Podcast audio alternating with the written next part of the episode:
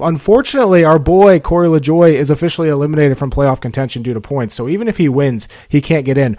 Unless somebody gets a 100 point penalty.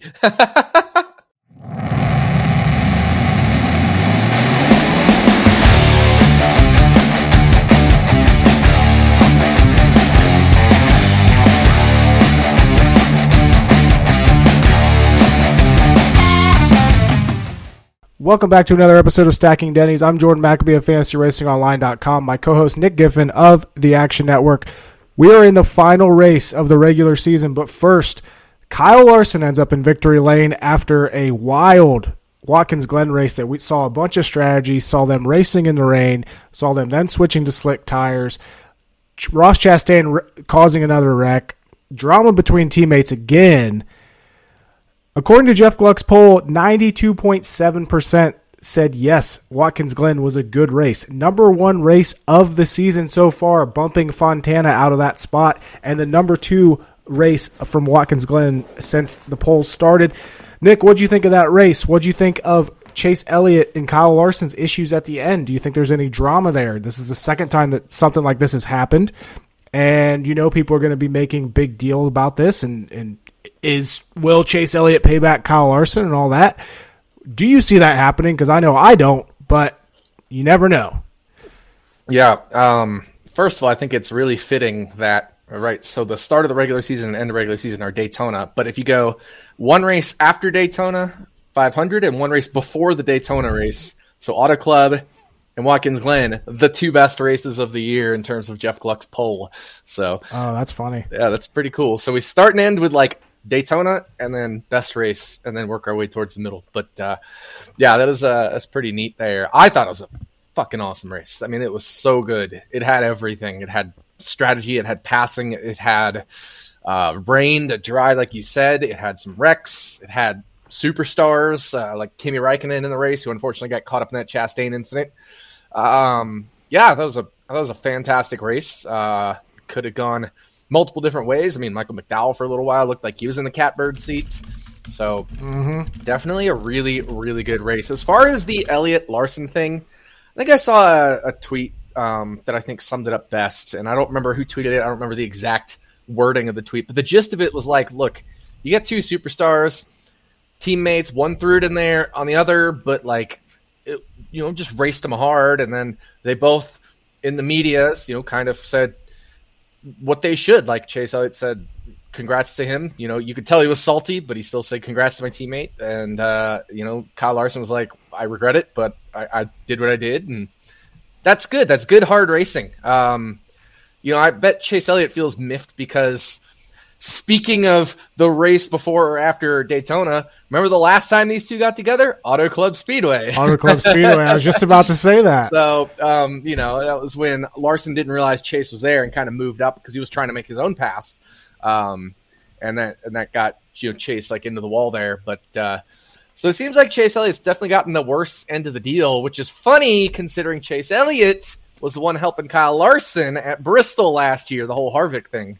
So um, yeah, it seems like Elliott's been the better teammate of the of the two, but I don't think it's any big drama. You're not going to see Chase Elliott paying back Kyle Larson. They're they're teammates. They're both going to race each other hard, but fair. Um, I, I, certainly don't think Elliott's going to give Kyle Busch, or Kyle Busch Kyle Larson, uh, you know, just the free freebie, unless obviously Larson's like way faster. But I, I do think he'll race him hard, but I don't think he'll race him dirty. Yeah. One thing I could see happening is like any any sort of payback or anything is completely off the table. Like it's not happening, and anybody that thinks it's going to is just completely wrong.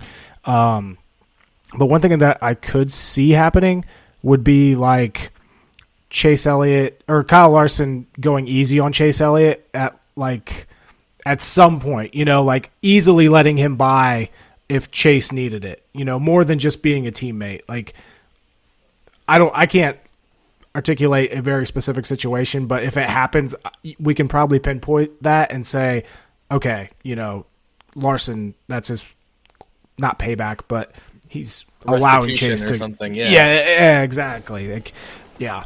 But yeah, as far as Watkins, man, I thought I thought Michael McDowell was going to win that thing for sure. They had an awesome car, and even Todd Gilliland, he was up there. Like that race was. I don't think enough people are talking about how great that race was. It Yeah. it really was, and even you know you tweeted about it at the beginning of the race with all the rain and, and NASCAR didn't start it right away because of all the puddles. That was the correct call. We would have we would have had some issues if they would have started that race. I don't care what Kimi was saying about getting the cars on there. They would have had issues if they didn't have uh, the not the jet dryers, but whatever they're called, um, getting that water off the track because there was so much water on that track. It, it would have been an absolute mess because I mean it was hard to see even even when they did start it when they got most of that water off the track. So And, and I'm glad they did because they needed to see what the conditions were like. They needed the driver reports of what the conditions were like. So it was a good thing to send them out there initially, get them a couple pace laps around and see what the drivers are saying, see what conditions are like. Puddles everywhere, spray, you know, conditions. Shut it down, clean it up, you know, get it started. You can still restart in the wet. Just you need to make sure that wet was under control, so it was a safe race. So NASCAR nailed the decisions. Um, you know, I, I know we're both critical of NASCAR at times. We also got to be like, hey, when they when they do it perfect, they did it perfect. Yeah. And, you know, just looking at the finishing order, really no surprises. You know, AJ Allmendinger, that was his best. Uh, Watkins Glen is his best road course. He finished second. Joey Logano had a great car all weekend, just started mid pack, ended up third. You know, Chase Elliott, Daniel Suarez, Michael McDowell, Tyler Reddick, those guys have been up front on road courses all year. Even Christopher Bell, he finished eighth despite starting back in 38th. Chris Buescher there in ninth. They had that very slow pit stop, which kind of ruined them. They were running, you know, top five, top seven there for most of the race. And then Erik Jones rounding out the top 10 not a lot of surprises. Like, uh, and and we've kind of touched on this quite a bit with the road courses this year, where we know who's good. Like, there's there's no nobody's making gains on these road courses. It, it doesn't seem like it, it's coming down to Larson, Elliott, uh, Reddick, and then maybe like guys like Suarez and and Chastain um, getting in there and, and, and having speed like they did earlier in the year. But I feel like Trackhouse a little bit has fallen off speed wise. You know, Suarez did finish fifth, but we weren't talking about Suarez potentially winning that race. And, and Chastain had his issues, you know, with that whole wreck and everything, uh, ending up 21st. So, yeah, just a great race overall. One of the questions we got, you know, I opened up Twitter questions again this week, and and one question that came through about Watkins Glen, and it's can you guys talk about how your betting and DFS thought process evolved? It was becoming evident that rain was going to be a factor in the race. Um, as far as like betting last week, I went. I took Chase Elliott at the beginning of the week, like I said I was going to do. I bet him for the pole, also bet Reddick for the pole, and then after qualifying in practice, uh, Kyle Larson was five fifty at Ballybet, and I bet him. Like those were my only two outright bets because those were the two best cars in my opinion, speed wise. So the the rain itself did not affect my betting strategy whatsoever. Um, except I guess it did with the stage winners because you know it, it just added a level of uncertainty and when they were going to change tires. So I did end up betting uh, whoever won uh, Briscoe. Like I, I bet Briscoe, Logano, and, and I know you were on several of these bets as well, Nick. Uh, Briscoe, Logano, Harvick, um, couple other guys I forget. Just small bets because they were so long. Like Briscoe was thirty three to one to win the first stage, and with where he was starting and his Uh, just where he was in points, I figured that was a good bet for stage one. Plus, you know, the whole thing with with tires. But as far as DFS goes, when it comes to the rain, it actually got me off of the strategy of going so heavy on Kyle or Chase Elliott, especially in high dollar. I was I was very heavy on Chase Elliott and Kyle Larson in my 150 lineups. I think I I I did like exposure wise, like I did a, t- a, a group of lineups with both of them, and then basically the rest of them I just split 50 50 and then went from there. Um, that's how the rain affected mine. I went more place differential just because I didn't know how um, how this rain was going to actually affect dominator points, and, and we kind of did see that. You know, Michael McDowell, Chase Elliott only led 29 laps, which only that's still a significant portion of the race, but it not the dominating effort that we probably could have saw from him if that race would have started, you know, with sunshine and everything else. Did did the rain affect any of your bets um, or any of your DFS strategy with with your article and everything this last week at Watkins Glen?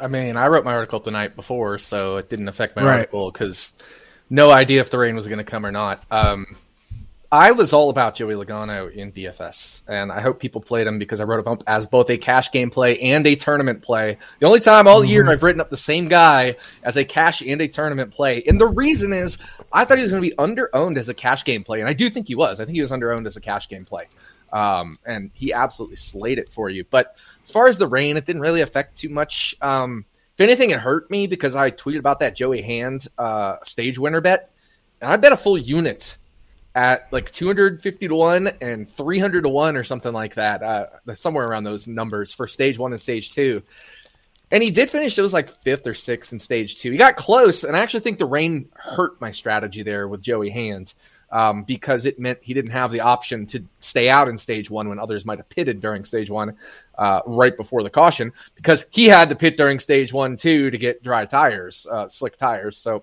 kind of ruined it actually ruined that bet um, and I ended up not making a bet that I was thinking about making if it ended up raining later in the race because I wanted to fade. And I, I alluded to this, but I never said what the bet was because I didn't want uh, to like move the line or anything until I really knew what was going on with the weather. But um, I was looking at Ross Chastain versus Austin Cindric, and Cindric is god awful in the rain. He's terrible yeah. in the rain. But as we saw, the race dried up and he moved back forward. Um, and so I didn't end up betting it because if it was the other way around, if it started dry and ended in wet, I would have been all over Ross Chastain over Cindric.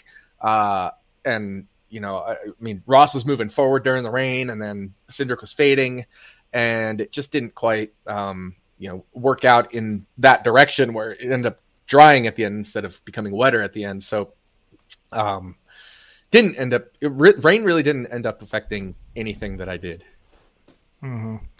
Yeah, it, it, definitely swayed my my DFS strategy a bit, and that ended up hurting me in the end. But um, like I said, it, like the stage winners, I feel like there was a ton of value there at stage bets last week, and I know uh, Greg Mathern, who we've talked about on this podcast before, who's been absolutely killing it this year in bets. Uh, he had Briscoe stage one and Logano stage two. I was not smart I enough talked to him bet into that long. I talked him into the Logano stage two um, because Logano had, uh, you know, his team had said, if we don't have a car that we think can win, we will grab the stage points. And obviously, if you're grabbing the stage points, there's a chance you'll grab the stage win by staying out. Sure enough, uh, Logano stayed out, grabbed that stage win to get that playoff point. So I talked him into that one. Uh, very glad I did. Yeah, I, I don't know what I was thinking because like I would have had the exact same mind. I just didn't bet stage two. I, I would have just bet the exact. I, I don't know what I was thinking. That's that's I'm yeah. gonna regret that for a while. But um, but yeah, overall great race at Watkins Glen. One more road course race of the season. But uh, next we have Daytona, ending the regular season, solidifying this 16 driver playoff. Unfortunately, our boy Corey LaJoie is officially eliminated from playoff contention due to points. So even if he wins, he can't get in. But anybody else that is unless somebody gets a hundred point penalty. that's okay. that's that is possible. That's a valid never, point. Never say never. I was just going off the like NASCAR itself posted that he was eliminated, and I was like, he is barring a 100 point that. penalty to like whoever's in yeah. 30th. I don't know if it's like yeah, Todd Gilliland. Todd Gilliland, Ty, Gil- Ty Dillon. Yeah. Yeah, yeah. Oh, man. But barring that, LaJoie is not going to be making the playoffs, even if he wins. But everybody else has an opportunity, will be in top 30 in points for sure, barring a penalty. Um, but Ryan Blaney going into this race has a 25 point advantage over Martin Truex Jr., which is obviously going to play a big part of the strategy into this Daytona race. We already know that Daytona is super unpredictable.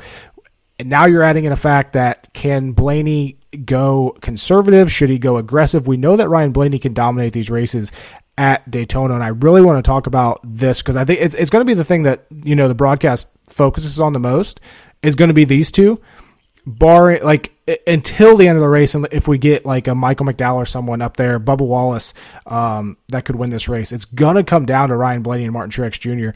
And it's probably going to be on points. Although you could definitely see definitely Blaney winning and possibly Martin Truex Jr. winning. Truex tends to have speed here at Daytona, tends to have speed at Talladega. He just can't get the finishes. But that would be something if he went and won this race. Um, what are like what are your thoughts on? Because I'm on the fence about this What are your thoughts on Ryan Blaney and the strategy that he should take going into this race? Because, you know, on one side, he has the car, he has the talent to go out there and get stage points and really put the pressure on Truex and, you know, go out there and possibly win the race. Or he can be super conservative. He can ride around in the back, hope to not get caught up in a wreck, and because we know these wrecks are going to happen, and play that strategy and then just try to get it on points, knowing that he only has to finish 25 positions behind Truex. If they tie, Blaney gets in unless Truex finishes second. So, um, you know, Blaney has quite the cushion there for the race. What like what do you think they're going to do? Because I think Blaney's going to go out and be his normal self. He's going to be aggressive. I don't think they're going to try to get off their game. Like, wh- I don't think they're going to go and do anything different but that you know I could be wrong. Like I, I honestly don't know. I'm just going with my gut here. I think they're going to be themselves.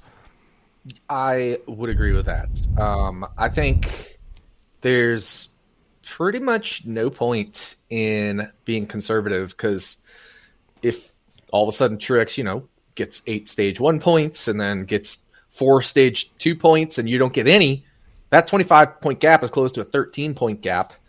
Uh, mm-hmm and there's no telling what'll happen on the last lap there, or you know, coming down to the to the checkered flag. Even if you even if you're still alive, and there's only 20 cars in the race, if you and Truex are both still alive, and Truex is near the front of the pack, there's every chance a wreck happens. You're the one who ends up last out of those 20 cars on the lead lap. You know, um, I, I just don't think it makes sense to play it conservative. What's better is if you grab stage one points and you mm-hmm. grab stage two points, and you're 25 points to the good, and there's only 20 cars in the lead lap coming to the end, then you're okay because you can't lose enough places to Truex at that point. Obviously, though, you're just hoping then that uh, nobody else wins. And that's the thing. Like, points almost don't matter because what if Todd Gilliland wins? What if Erik Jones wins, right? Like, yeah. at, in that point, there's almost no point in points racing against Martin Truex Jr. Uh, what if Martin Truex Jr. wins, right? Like, um, so the best thing Blaney can do is just race to win. Uh, and I think everybody should be racing to win, uh, whether it's Truex, whether it's Blaney. And here's the thing Blaney doesn't need to get pushed to the win. I, I hear people talking about, like, well, maybe Blaney will get pushed to the win. Uh, I hear people talking about, well, maybe Truex will get pushed to the win. Uh, but why would that? Why would Toyota choose to push Truex over Bubba Wallace? Uh, you know, if you're a Toyota driver, uh, if you're Denny Hamlin, do you push your mm-hmm. teammate or do you push the car that you own? I just think you make it yeah. three wide and grab five playoff points. That's what I think. Um, yeah, it, that's what's going to serve you better in the long run. Um, but I mean, I, there is an argument to be made almost that you would push Bubba Wallace because he's not going to be a playoff contender right? Like, uh, if, yeah. if you're, you know, if you're, so if you're Denny Hamlin, but if you're Ryan Blaney, getting pushed to the win doesn't do you any good. If, if, you know, um, if you finish second and Chase Elliott wins, you're fine anyway, because Truex yeah. isn't gaining 25 points on you. Um, and so, even even someone like even someone like Logano, like he's not going to push Blaney to a win because he wants those playoff points. Those are going to be very valuable playoff points. Um, I heard so yeah, I talking about like will Justin Haley, uh, uh, you know, get pushed to the win by Noah Gragson and or Daniel Hemric? No, they need they need their cup wins too, right? Like, right, what's yeah. better for your career, pushing Justin Haley to a win or you getting your cup win?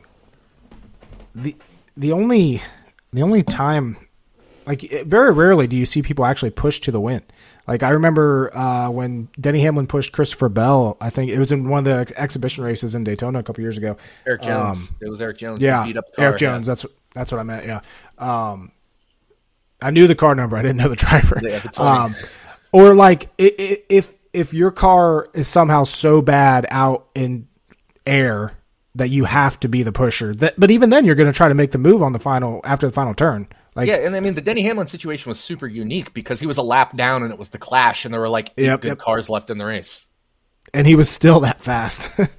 because he, was, he got, like, he got everybody else, even though there were eight cars left in the race or whatever it was, they all were beat up. Like Erik Jones' car that won was one of the most beat up cars that's ever won a race. Granted, it was an exhibition again, but still, like Denny Hamlin had the car that actually wasn't beat up. He was just a lap down because of things that had happened earlier in the clash. But um, I mean, you could say the front row motorsports guys back when David Ragan and David Gilliland, you know, Gilliland pushed Ragan to the win there, but that's a really unique, exceptional circumstance as well. I mean, you could see something like that where maybe McDowell and, and Gilliland hook up, but how do you choose whether it's McDowell or Gilliland, right? And then even then, given the the Ragan and, and Gilliland thing happened before this current win and you're in thing, I, I don't think Gilliland would have stuck right behind Ragan coming to the line at Talladega had there been a win and you're in system, you know? So it's it's definitely changed the game where like you're not seeing teammates push each other to win and a win in your in system or in the playoff points, five bonus points era. That's just not how it's working. You're going for that win regardless. Mm-hmm. Uh, speaking of winning you're in, we did talk about Kurt Busch last week. We talked about in the last few weeks. He's definitely out at Daytona as we predicted, um, which is now you know starting, and it's going to start even more controversy after Daytona of whether he should actually be in if he can actually race. Um, you know, we both both you and I have stated our opinions on that. That you know the rules are rules, and and, he gets you know I think what people forget is that those teams get additional money and uh, like awards for making the playoffs. So they're not just going to take him out and replace. Like there's no chance that this is happening because I saw saw a few people tweeting like, "Oh, NASCAR is going to have to make a decision on this." No, they're not. There's zero percent chance that they are taking Kurt Busch out of the playoffs.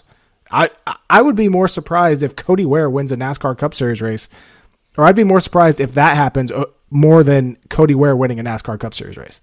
Like Kurt Busch is in the playoffs.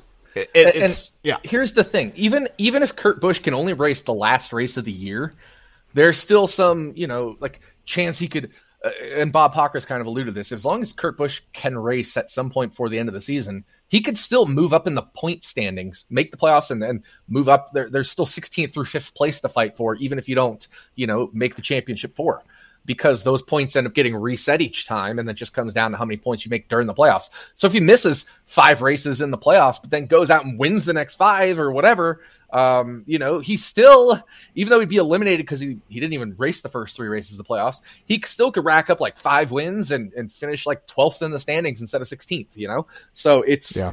Uh, there's absolutely no way they're taking him out of the playoffs unless there's some strange scenario where he announces he's missing the rest of the year even then, I don't think you can do that because it's still, you know, the, he was the one who qualified for the playoffs based off this criteria. So he should be the one getting the 16th place points regardless. Even if he can't race the rest of the season, he should be getting the 16th place position in the standings. Yeah. Yeah. Absolutely. It that's yeah. That whole that whole controversy there's no controversy there at all. Right. Um something I noticed today when I was doing a little research, uh, Ford has won the last three Daytona races, and have to believe that they're going to be competitive here um, once again. Although we didn't see Fords do great at Talladega this year. Uh, Ross Chastain, of course, won at Talladega. The highest finishing Ford was McDowell in eighth, and then Harvick in tenth. Um, but it's just you randomness, think- you know, because the highest finishing Chevy in the Daytona 500 was tenth. It's it's it's just how random this works out. Uh, so, you know, I think it's I, I any any good team, any good driver, any good car can win, and I don't think it's going to be like this manufacturer was just kicking everybody's ass or this manufacturer blew ass. It was it it just it's Daytona, it's Talladega, it's super speedway racing. Shit's gonna mix up, you know, and, and various things are gonna happen throughout the race. We saw Erik Jones and Ricky Stenhouse contending for a win in Daytona, but then the top Chevy was only tenth place, Chase Elliott at the end. Right. I still maintain though for Daytona Speed Weeks this year, Ford had an advantage in speed. I still say that. Yet Chevy uh, put first through fifth in the qualifying time trials, or fir- yeah, but four out of the top. Actual rate, actual race speed. There's difference. Eh, I, am not so sure. Not so sure. Hmm. I think so. Maybe it's just my no. Bias. I think it was just. I think it was just how things worked out. Um, they controlled it, you know, basically from the start. Uh, because the Chevys were, were not organized, right? They had the Chevys. The pole sitter has no incentive in the duels to do anything. So as long as it start, as long as it starts to look hairy, the the Chevys who are pole sitters in both dual races just back out, and that just means the Fords can hook up. The Fords have great teamwork, um, which is I think what mattered. But once the 500 rolled around, it, we didn't see Ford just like going to town dominating in the actual 500. I think what we saw was speed weeks stuff. Um, but you know, if you look at like if you look at stage results, Toyota, Ford, Ford, Chevy in stage one. You look at stage two, Toyota, Ford, Toyota, Ford, Chevy. So like, um, the finish, yeah, it was a bunch of Fords, but that's just that's just kind of how it worked out. A bunch of the Fords survived, and a, and a bunch of the Chevys got you know wrecked and and didn't have good organization because you had the only Hendrick car left on the lead lap was Chase Elliott. The uh, you had Ty Dillon and Daniel Hemric, um, who and Corey LaJoie and Landon Cassill. Like that's not the elite cream of the crop Chevys there. I I will mention though that Ford led sixty percent of that race. That's fine. Yeah, that's how it works. That's the you only, know, I mean, that's when the you only have, rebuttal you have, I can say. When you have Joey Logano, when you have Brad Keselowski, these guys are elite super speedway racers. There's times they'll lead sixty percent of the race, but it doesn't mean Ford was better. Yeah. There's also, you know, times when team orders come into play and if you pit under green flag and, and this manufacturer all pits together and they get out in front all together, they're just going to control the race like that. And it could just be through strategy. So, I mean, I agree. I think Ford's looked really good during speed weeks, but I think in the end, once the race is the race, there wasn't necessarily an advantage. And then Talladega, there, I don't think anybody else had an advantage at Talladega either. It's just randomness. Like there's going to be wrecks and there will be good Fords and good Chevys and good Toyotas and whoever ends up wrecking, uh, you know, could affect the balance of which manufacturer does well if they're even working together at all. If every man is for himself trying to get into the playoffs. Correct. Speaking of randomness, like like we talk about every time we come to Daytona, come to Talladega, um, anybody can win this race except for Cody Ware. Um, and David BJ, Starr. BJ but McLeod. yeah, BJ McLeod ain't winning this race either. But uh, you know, as far as the favorites this week, Caesars especially just kind of threw everyone in as the favorite, or threw like the top guys in as the favorite. But Chase Elliott, Ryan Blaney, Denny Hamlin, all at twelve to one. Uh, Joey Logano thirteen to one. Bubba Wallace, Byron, Larson, Chastain, uh, four, in that fourteen range there's really no clear cut favorite. If if you shop around, you can get everyone pretty much there at the at that 12 range or longer. Um, any any bets that's that's outright bets that have stood out to you this week as value. I know you bet Noah Gragson 250 to 1 because you, you just can't pass up 250 to 1 on a competitive car with a competent driver. Like we saw this at Atlanta with Corey LaJoie. 251 is completely too long. As far as anyone else in the field, I feel like books, you know, there there's thin, very thin values here, and I have no interest right now in betting anything as far as an I- outright winner. I haven't made an outright other than the Gragson one because it was 250, and now the longest you can get him is 200. I think there you could bet Gragson and, and Todd Gilliland at 200 to one at PointsBet. Um, you know, but Daniel Hemric 200 to one at uh, Caesars. But I mean, maybe I make that Hemric bet. Uh, I, I can't bet on Daniel Hemric. Forget that. No, I'm not betting on Daniel Hemric. um, I was about to call you out. uh, yeah, yeah. No, I, honestly though, I don't think Daniel Hemric 201 is a bad bet. I just can't stand Daniel Hemric, and I think he's a terrible driver. Um, but like Noah Gragson, he's aggressive as hell. He's going to go for the win if he has an opportunity, and he's in that beard car that you know uh, Brendan Gaughan would always drive. That was very competitive. He had a lot of good finishes. So yeah, why why can't Noah Gragson win at 250 to one? Um, we've seen Michael McDowell win before. We've seen Front Row Motorsports win before. Why can't Todd Gilliland win? I mean, he did great at the Daytona 500. So, uh, 200 to one. uh, Yeah, I can, I can definitely throw a bet on those guys at 200 to one. I really liked the 250 on Gragson though. Um, but yeah, right now there's nothing else. There's absolutely nothing else. I know people are going to say, "Oh, Michael McDowell 40 to one." No, dude, we were getting them 100 to one when he won the Daytona 500. We were getting him 60 to one earlier in the year for these super speed races. That's what he should be. He should be down there. He's not just because he's had some good finishes doesn't mean he should be a favorite all of a sudden. Um, I, don't- I don't think Michael McDowell 40 to one is a good bet. I don't think, uh, you know, just a lot of these popular. I do think maybe um, Chris Buescher 40 to 1 was okay, but even then I don't like it because I don't think he's aggressive enough to win. Well, he won his duel. Well, Right. it was the duel. It was the duel. I've never seen the guy go out and just take the lead in an actual full field race when everybody's racing hard for things that actually matter. Um, He yeah, is he's perfectly second. fine with finishing seventh. Like that's Yes. what frustrates me so Yeah. much with Chris Buescher. Exactly. So the guy just doesn't have the right aggression, in my opinion. Um, Ricky Stenhouse Jr. at 30 to 1, maybe. I might consider that. Um, you know, Erik Jones at 35, I might consider that. But all of these are considerations right now. Uh, I haven't bet anything. Nothing like jumps off at like, I have to bet this. Like Jones 75 to 1 earlier this year for the Daytona 500. Um, there's absolutely nothing that just jumps off the sheet at me. It's like, this is a great value. I've made one outright bet. It's Noah Gragson 250 to 1. And I don't even love it. It's just like, let's throw 10 bucks on it or something, you know, 20 bucks, whatever I put on it just to, you know, to have something at this point, essentially. Exactly. And uh, there were a few bets, you know, when the lines opened, you know, got Todd Gill and uh, Harrison Burton that both opened at 10 to 1 for a top 10 on DraftKings.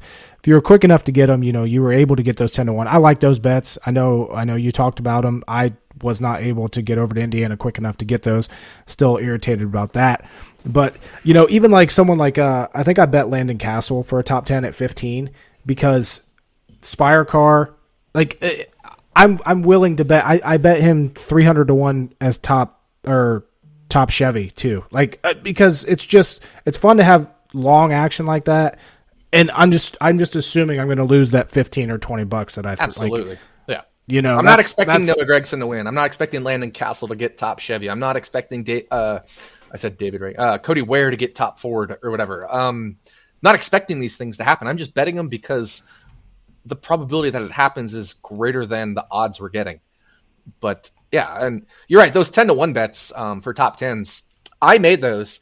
Uh, I didn't get a chance to tweet them because I was waiting for the Action app to, uh, you know, the Action app doesn't update right away when lines are released. So, um, you know, for those who are show me the ticket, if they hit, I'll show you the ticket. Um, but I got what was it? Uh, Gilliland and Burton ten to one top tens. Those are the two I did grab, and and, and you know I got those because I notified you about them um, over a DM. so Yeah, as soon as you did, as soon as you said it, I I like I didn't run out the door because I don't run, but I quickly walked out the door and started racing to Indiana, and I got about five minutes away from the border before you know you you messaged me again. You're like, oh, they moved to I think they moved to seven, and they moved to six. Yep. I was like, damn it, I missed the boat on those, but yeah, I. I'm actually perfectly fine this week, and we were talking before we started recording this. I'm perfectly fine with not having any bets this week uh, assuming that nothing shifts majorly after practice or after qualifying. There's no practice this week. I, I'm just so used to saying practice. I there's nothing, nothing that I like outside of the the ones that I mentioned, and just because they're you know I think there's a little bit of value there. Yep. But yeah, I can't I can't recommend any bets this week, which sucks because it, it, Daytona is always fun to bet, but it, it's a DFS kind of week then, you know, and, and absolutely. But like, Oh yeah. So the only other thing is I did get one really good bet in, and it is an outright bet. Uh, but it's only specific to where I live. Uh, this sports book is is in the area I live in, and I got the field at twenty to one, and that field includes fifteen drivers. It includes Erik Jones, Michael McDowell, Chris Buescher. Um, it includes Justin Haley. It includes uh, Ty Dillon. It includes Cole Custer. Right, some good cars in there. Uh, Yeah. LaJoie, uh, Hemric Gragson, Gillen, Burton. You know, it includes all those guys back there in the odds. And I put a very substantial bet on it. Uh, so for again, for the show me the ticket crowd, if it hits, I will show you the ticket. Uh, but I put a very large bet on that one um, because it shouldn't have been 20 to 1. Erik Jones himself, uh, per my model and per Jim Sannes' model, should be about 20 to 1. So it's nice to get Erik Jones plus 14 other drivers. Now, like I said, Erik Jones is 35 to 1. I definitely think you can bet that, but I don't need to now because I have him as part of a, a field bet at 20 to 1. Um, but I do think Erik Jones at 35 if if I if you were like Nick, you have to make one bet and one bet only on an outright. I would bet Erik Jones 35 to 1. Um, and and I, I would feel good about it because I, my model showing its value, Jim Sannes' model show its value. Uh, we both have him right around 20 to 25 to 1 as fair value. So to get him 20 to 1 plus 14 other drivers was a steal. That line, I single handedly moved that line from 20 to 1 to 8 to 1. And then it has been bet down even from 8 to 1 to 4 to 1. So it's not a it's not a situation of Kevin Harvick 130 to 1, bad line, uh, whatever. No, this was just a, a book not knowing how to price the field. Yeah.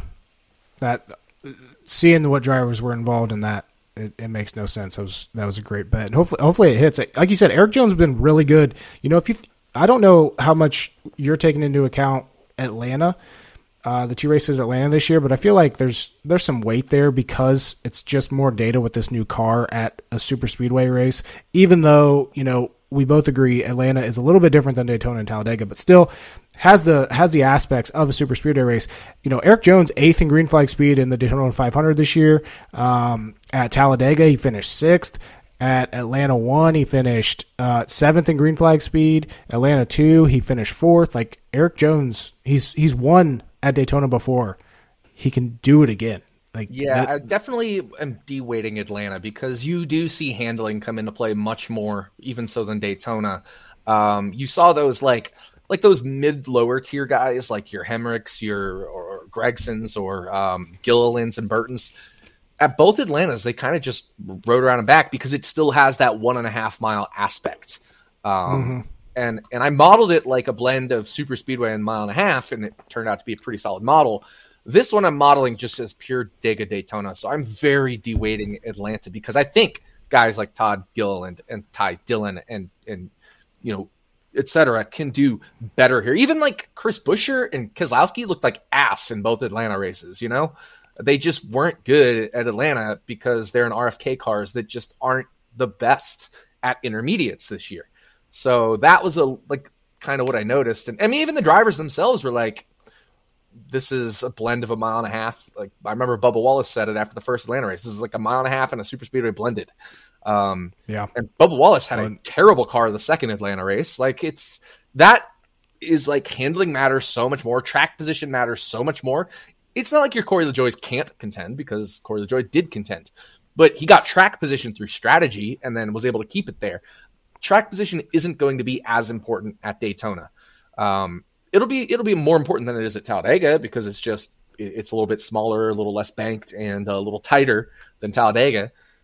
But I mean, we saw the first Daytona race. Guys like Todd Gilliland were mixing it up right from the start. Harrison Burton mixing up right from the start was in position to have a great stage one finish until Keselowski decided to be Keselowski and wreck the field like five times that race. So, yeah, um, that that's.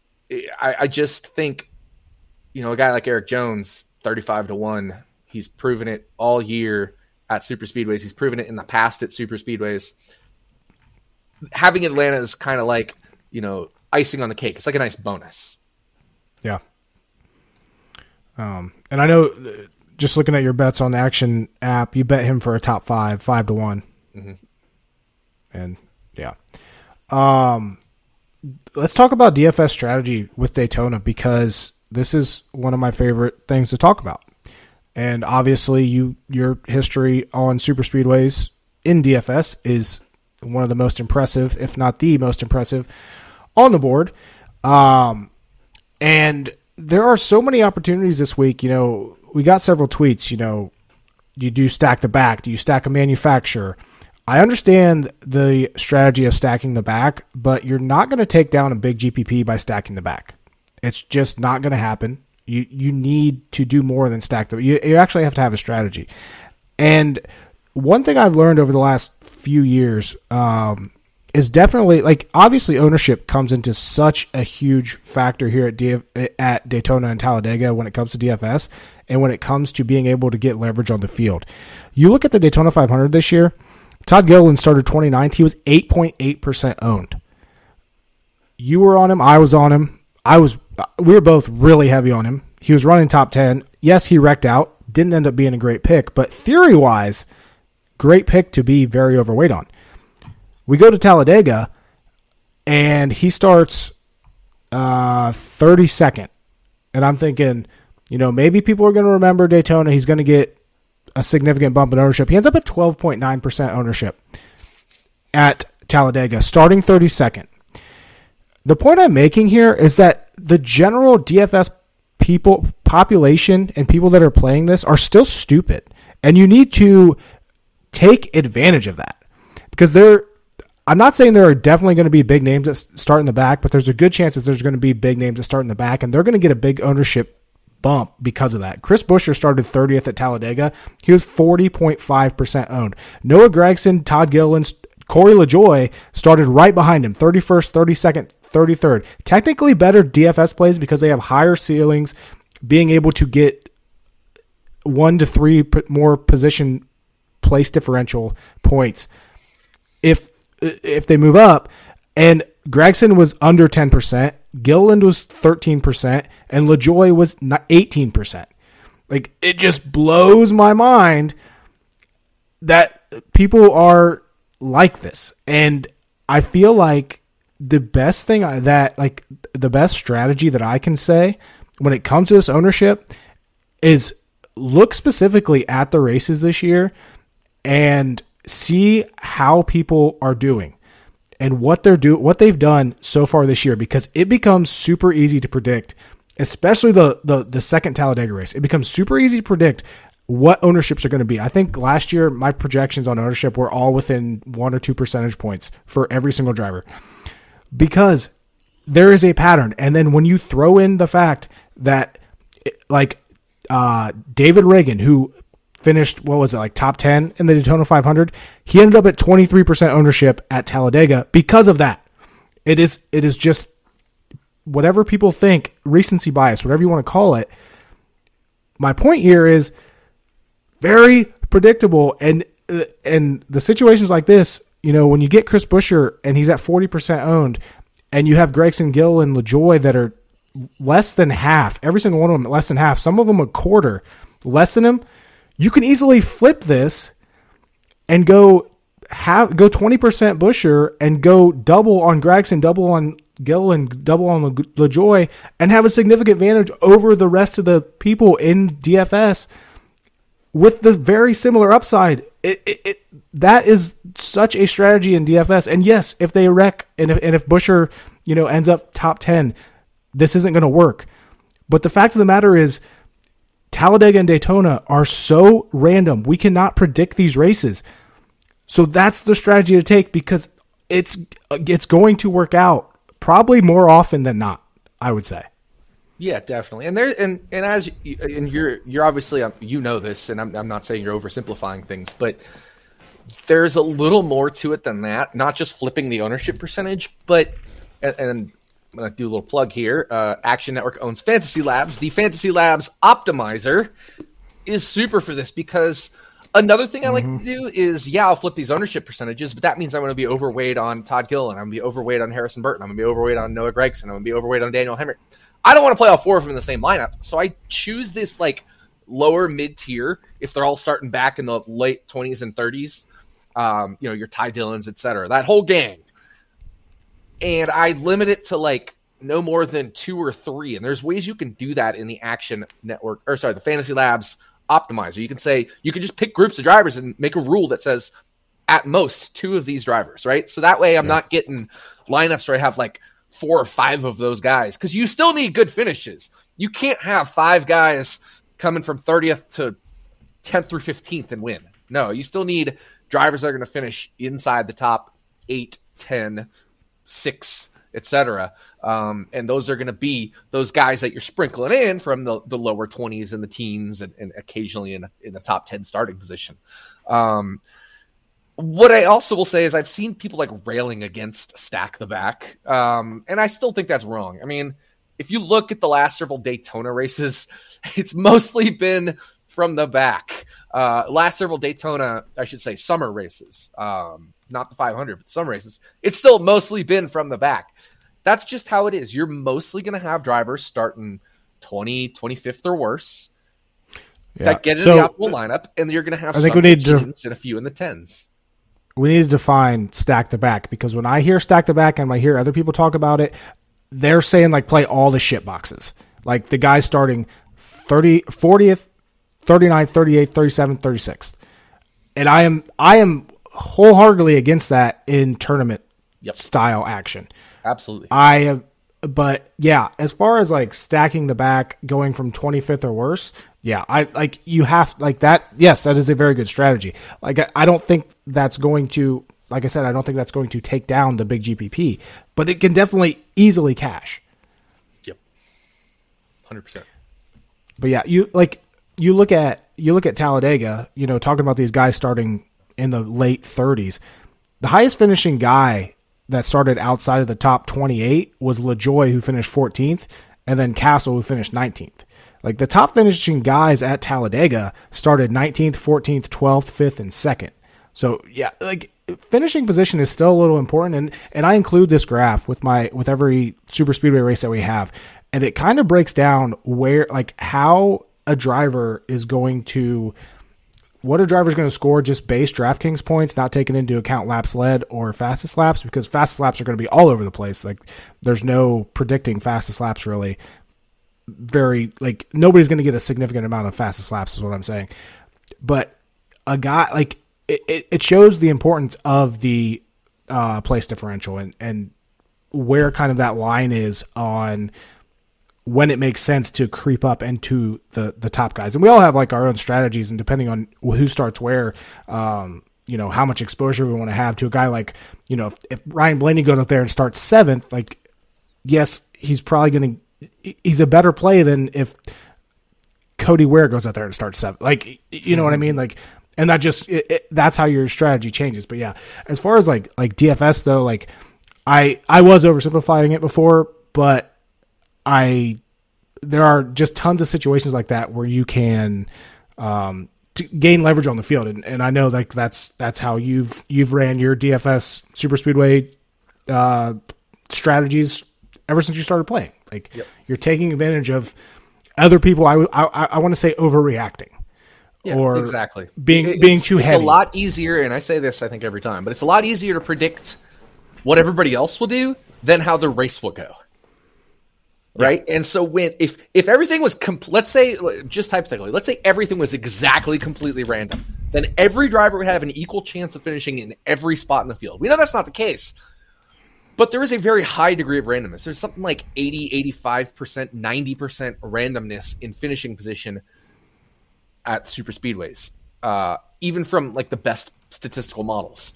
So let's just assume everything's 100% random. But if we know people are going to, and let's, and again, I'm making a really absurd point, but let's say we know Ryan Blaney is going to be 100% owned. Why would you ever? Uh, you you should be the guy that doesn't play Ryan Blaney, right? Because everybody else is going to play him, and he has an equal chance of finishing anywhere from first to fortieth. Yeah, it might be he finishes first, but there, there's like there's a massively huge chance he doesn't finish in a spot that doesn't help you in DFS. But human behavior doesn't work that way. Human behavior, uh, I should say, human behavior is biased. Human behavior thinks good driver, high salary, need to use up my cap, you know, whatever. So they play way too many uh, lineups with guys starting in the mid pack and up front. Um, and uh, that's just human nature. So you need to eliminate biases for any driver. What you actually need to do is study where you think the biases are going to be and go against those. Um, and and it's a whole lot easier to predict the human behavior than it is to predict the race. And mm-hmm. You even proved this, like you said. You know, your ownership projections were within a few percentage points on most of the field. That means we're predicting human behavior. And, and you know, I bet if you pl- plotted a, a graph of predicted ownership versus actual ownership, it'd be R squared 0.7, 0.8. Instead, we're getting R squared 0.1 or 0.15 or 0.2 at best on the finish. So, whole lot easier to predict human behavior than it is to predict the outcome of this race. And you know you mentioned like, just to just to point out like how personally how I go about weighing if you're if you're trying to weigh the out like the predicted outcome of the race versus the predicted um, what other people are going to do and and do your strategy that way. like you mentioned the Fantasy Labs optimizer. I love using the Fantasy Labs optimizer. Like you talked about all the rules you can create, the player groups, the player correlations. You can do all of that. Like I spend most of my time making lineups, setting all of these player correlations, player groups, and rules. And then there's, you know, like range of outcomes and basically just making shit random with your lineups. And I, I turn those all the way up. Like mm-hmm. that's how much I do not care. I, I want to get ownerships of my guys to certain levels, but I don't care. I, it's also random that I'm also going to play at random when I'm when I'm making a ton of lineups, and then I'm just going to adjust based on the ownerships and all the all my rules. But yeah, like I Fantasy Labs Optimizer for for super speedways especially is just phenomenal. I can't say enough good things about it. Yeah, I know. I am going to create probably like I'm going to max out the 350k engineer. I'm going to max out the 20 max entry probably. Um, I'm to max out the lug nut, which I think is 150 entries. Uh, I'm going to max out, um, let's see, uh, probably the mini max or the, the happy hour is 20 entries. So, I mean, we're already looking at 340 entries just between the lug nut, the chrome horn, the engineer, and the happy hour. Um, and then if there's a mini max, I'm looking at you know 490, let's say 500 entries. I'm going to create 500 different lineups because even if I win the mini max and I lose all the rest of my entries, I'm almost breaking even. mm-hmm. So I'm creating 500 unique lineups and I'm just going to randomize them and say randomly these go lineups go into these different contests. I'm I'm not biasing it towards any one way or the other. Um, but I'm going to create 500 unique lineups with the Fantasy Labs optimizer uh, and and throw them into all these different contests because as long as one of them hits in one of these tournaments, I'm gonna have a great day. Exactly. Um, oh, one thing you know, you mentioned people like, especially people new to DFS or or don't really know much like the difference between super speedway and regular races. It's it's DFS nature and and not human nature, but like human DFS nature, I guess, to use up like most of your salary cap do you have like a max amount of salary cap that you use when creating these lineups? Because I'm pretty sure that it's not like you you can set it to use a max the the optimizer. You can set it to use a max salary cap percentage. Um, is there any number that you don't go over, or are you? Yeah, where, I mean, where are you at on that? Theoretically, you shouldn't lower your max, but because we know we're going to see lineups of people tend to use everything, um, it just makes more sense strategically to drop that. So I'm not going to go above 49,500, I think. I might have a 49,500. I might have uh, somewhere in that neighborhood. You know, I, I, tend to set it different each each race just because uh, I don't know. I don't want it to be super predictable what I do, but um, it's going to be in that range where I still think you can have some lineups that are over 49,000. I just don't want to be having $50,000 lineups because people do that. They they don't lower that number and they and they use optimizers, but they don't use optimizers in the right way.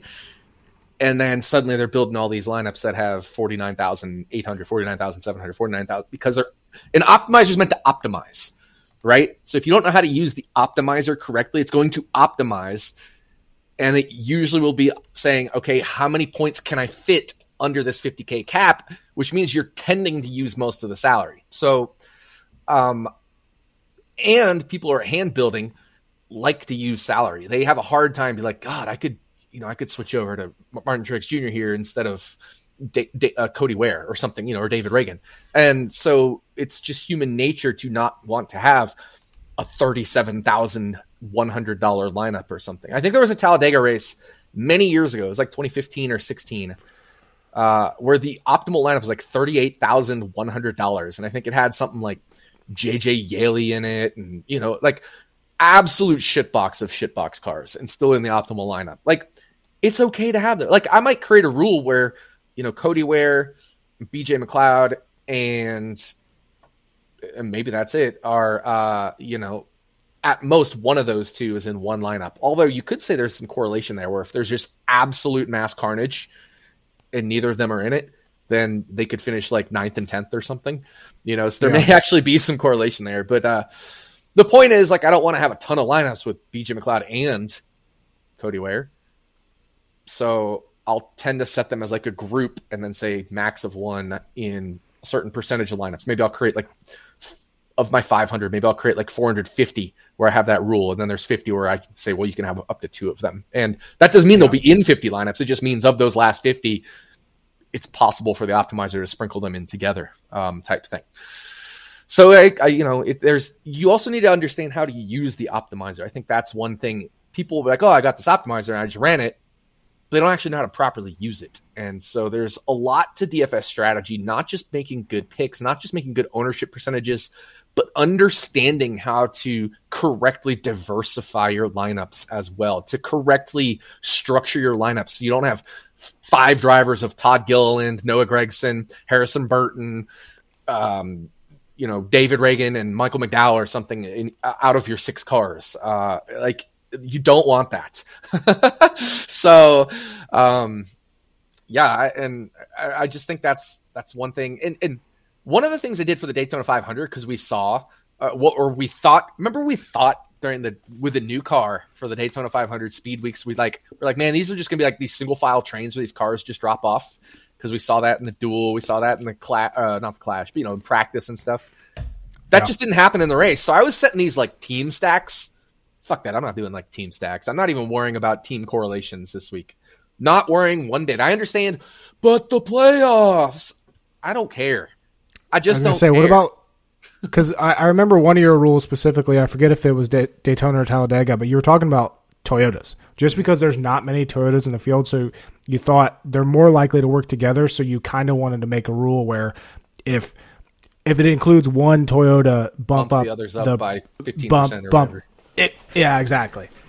Is that still in play, or are you no. are you throwing that out as well? I I didn't. I yeah, I didn't even do that for Dega or anything. Um, but I'm not. I don't even remember if I played Talladega. I don't think I did, just because I hated the starting lineup for that or something. Um, but 100 percent playing Daytona. My ass kicked at Talladega. I am 100 percent playing this Daytona. Um, I loved my Daytona 500 strategy and construction. Obviously, I lost money because all I did was max under the Milly Maker. I don't think I played any other lineups. Um, I may have played like one or two or three other lineups in some other contest, maybe. I, I honestly don't even remember, but pretty much I think I played 150 lineups in the Milly Maker, and that was basically all I entered.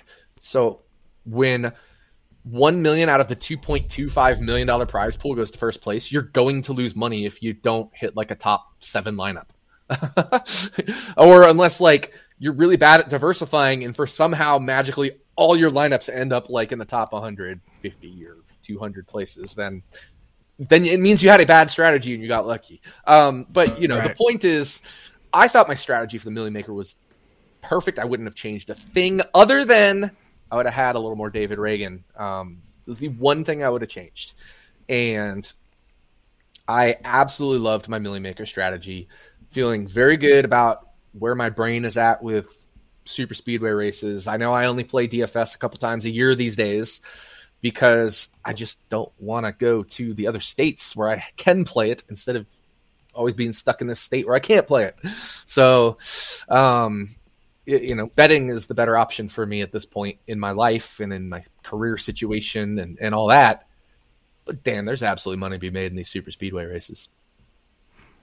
Yeah, you talked about the the payout percentage and, or the payout structure of the Milly Maker, even even this this week's big GPP, I don't I hate this payout structure, and it's one I'm I'm still irritated that they did not change this contest for Daytona at all.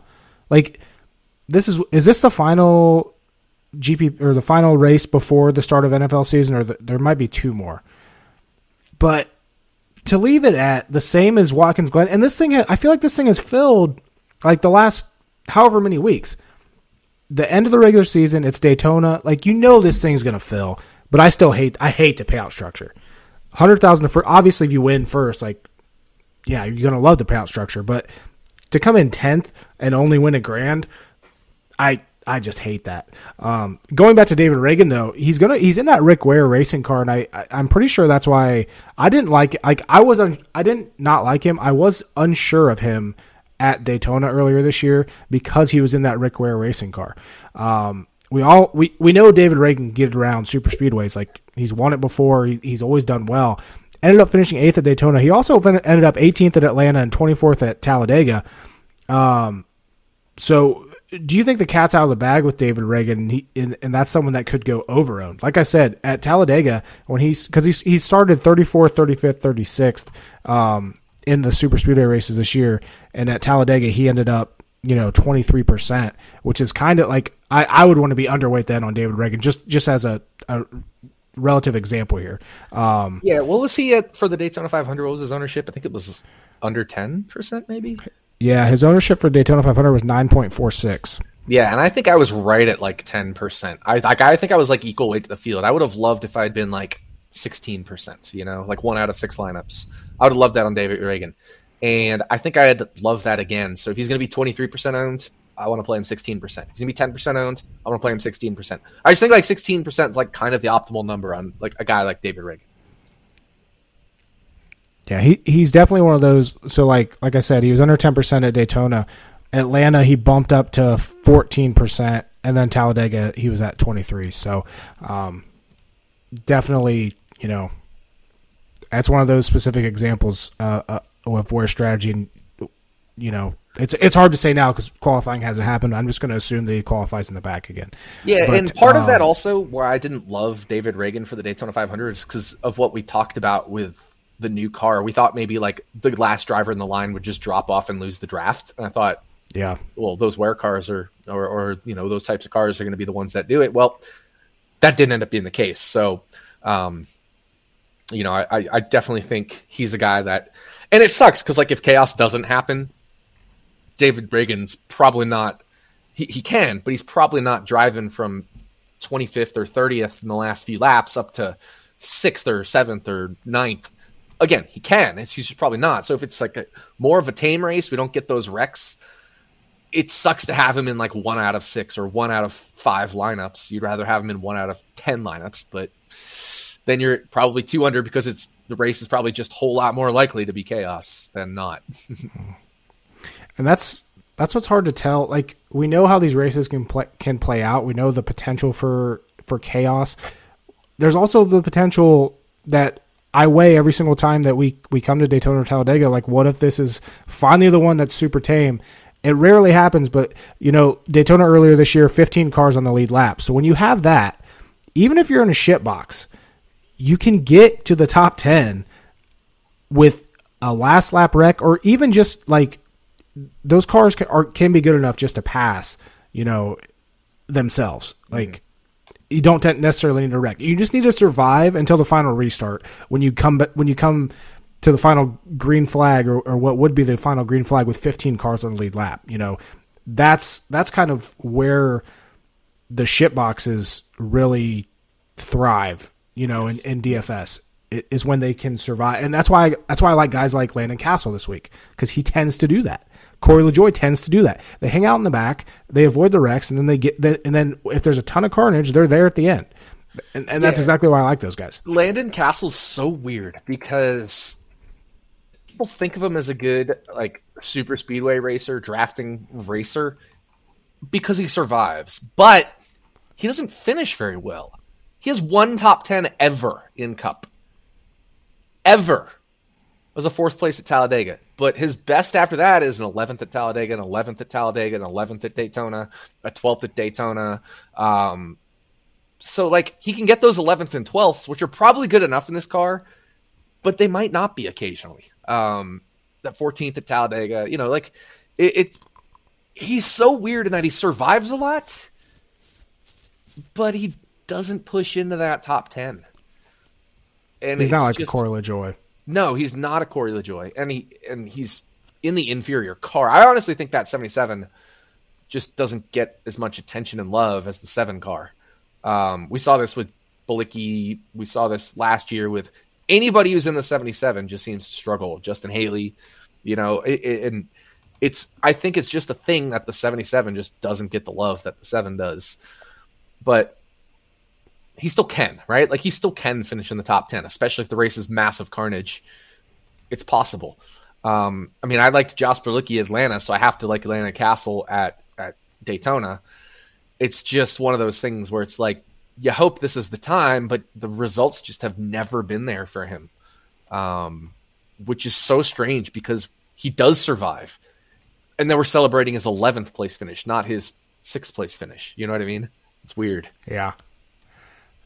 Speaking of guys like Justin Haley, Corey LaJoie, um, when it comes to specific situations, those are the guys that I I want them to qualify like 23rd because then they're going to go so under Justin Haley is so good at super speedways. He is ridiculously good at super speedways. And even here at Daytona, he I mean he won in that 77 ironically back in 2019 with the rain. Um 13th in 2020 in the Daytona 500, 6th uh, last year in the August race and then 23rd here this year with Kaulig. I love Justin Haley on super speedways and if he doesn't qualify in the back, he's not going to get looked at DFS wise. So like those are the it, it, and I feel like that's always the sweet spot. Like when I go to to write up my article and I'm and I'm looking at my recommended tournament picks, I'm always going to have someone in that 19 to 25 starting position that's going to be underowned, mm-hmm. and then I'm going to have someone in that 28 to 34 that's going to be underowned. Like that's always my strategy because there's oh it always happens every single week because there's big names that are going to start around them and then you're not going to pick like general DFS players are not going to pick Justin Haley or Ty Dillon or Landon Cassill or Corey LaJoie over guys like William Byron or uh, Denny Hamlin. You know, like it's just not going to happen. So, just another one of those you know examples of just how these like trying to predict what other people do, and it becomes relatively easy, a hell of a lot easier than it is to predict this race. Oh yeah, hundred percent. And here's the other thing: Daytona 500 earlier this year, uh, 40 drivers in that race, right? And yep. now we only have a 37 car field. So oh, I didn't realize that. I thought we had a full field. We only have a 37 car field this weekend. Um, even Talladega earlier this year, 39 car field. Like just shrinking wow. that field a little bit means 18th, 19th, 17th comes into play a little more than when there's a 40 car field. You know what I mean? Um, because the midway point of, of, of right 36 is between 18th and 19th. Well, the midway place of 37 is exactly 19th place. Um, so back half of the field is 19th and beyond for a 37 car field. Um, maybe I got that backward. Yeah, no, yeah, 19th and beyond is is halfway, right? Because then you have um, 18 in front and 17 behind, and you're right in the middle. I don't know. I, am trying to do the math on the fly, but you get my point. Um, it, yeah, if there was a 38 car field, then there'd be 19 and 19. So halfway between that would be 19 and a half. So 37 car field, you take half position for that. Yeah, so 19th is exactly midway in a 37 car field. Um, whereas 20.5 is exactly midway in a 40 car field.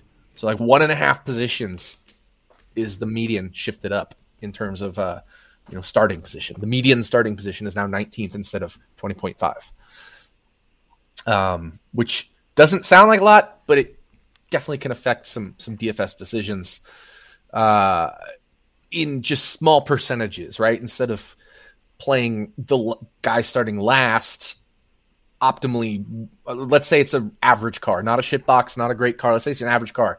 If a guy was starting dead last and it was random average car, let's say, um, let's say, I don't know, uh, maybe somebody like Erik Jones um, you know, who seems to be right in the middle of odds there. Uh, or let's say Chase Briscoe. How about that? That's like a perfect midway car. Let's say Chase Briscoe yep. starting dead last 40th in the Daytona 500. He probably should be close to like 38, 40%. But if he's starting 37th, he probably should be closer to like 33 to 36%. Like, I know it sounds weird, but it's just those slight differences that matter. So you're right. Pushing into instead of that 19 to 25 range in a 37 car field, maybe you're pushing that 17 to 24 range more as like the the the like place that's like no man's land or something. Mm. Yeah. Um and then obviously like and that'll that will also trickle up, I guess, instead of trickling down, trickle up into the top twelve starters because there's obviously going to be very good cars that qualify top ten, top fifteen, top five. Um, when it comes to front row, though, and we talk about this a lot, I have a very strict rule. I don't play the guy starting first or second. I never do. I know you do, just because your math brain says that there's still a possibility. But I'm over like 500 I'm going to, lineups. Yeah, over 500 lineups. Theoretically, they're optimal like three percent or something. So I'll play him in, um, you know, 15 lineups out of 500 or something. yeah, and only one of them, not both of them. FYI, Yeah, absolutely. I'll have the rule where it's only one of the. I, I usually set a rule. I'll be like only one of the top five or something. It may be like one of the top four in a 37 car field, but you get the point. Yeah. Um, but again, just pointing out how stupid people are. Combined ownership of the front two starters in the Daytona 500, 26%. Larson was at 18 and Bowman was at 8. Talladega, Christopher Bell was at 7. Truex was at almost 9. Don't do that. Just don't. Especially if like I get it if you're making a ton of lineups, but if you're if you're throwing 20 line, don't even touch them. Do Yes, not even agree. I I barely touch the top 5. I would never, I never touch top two, ever.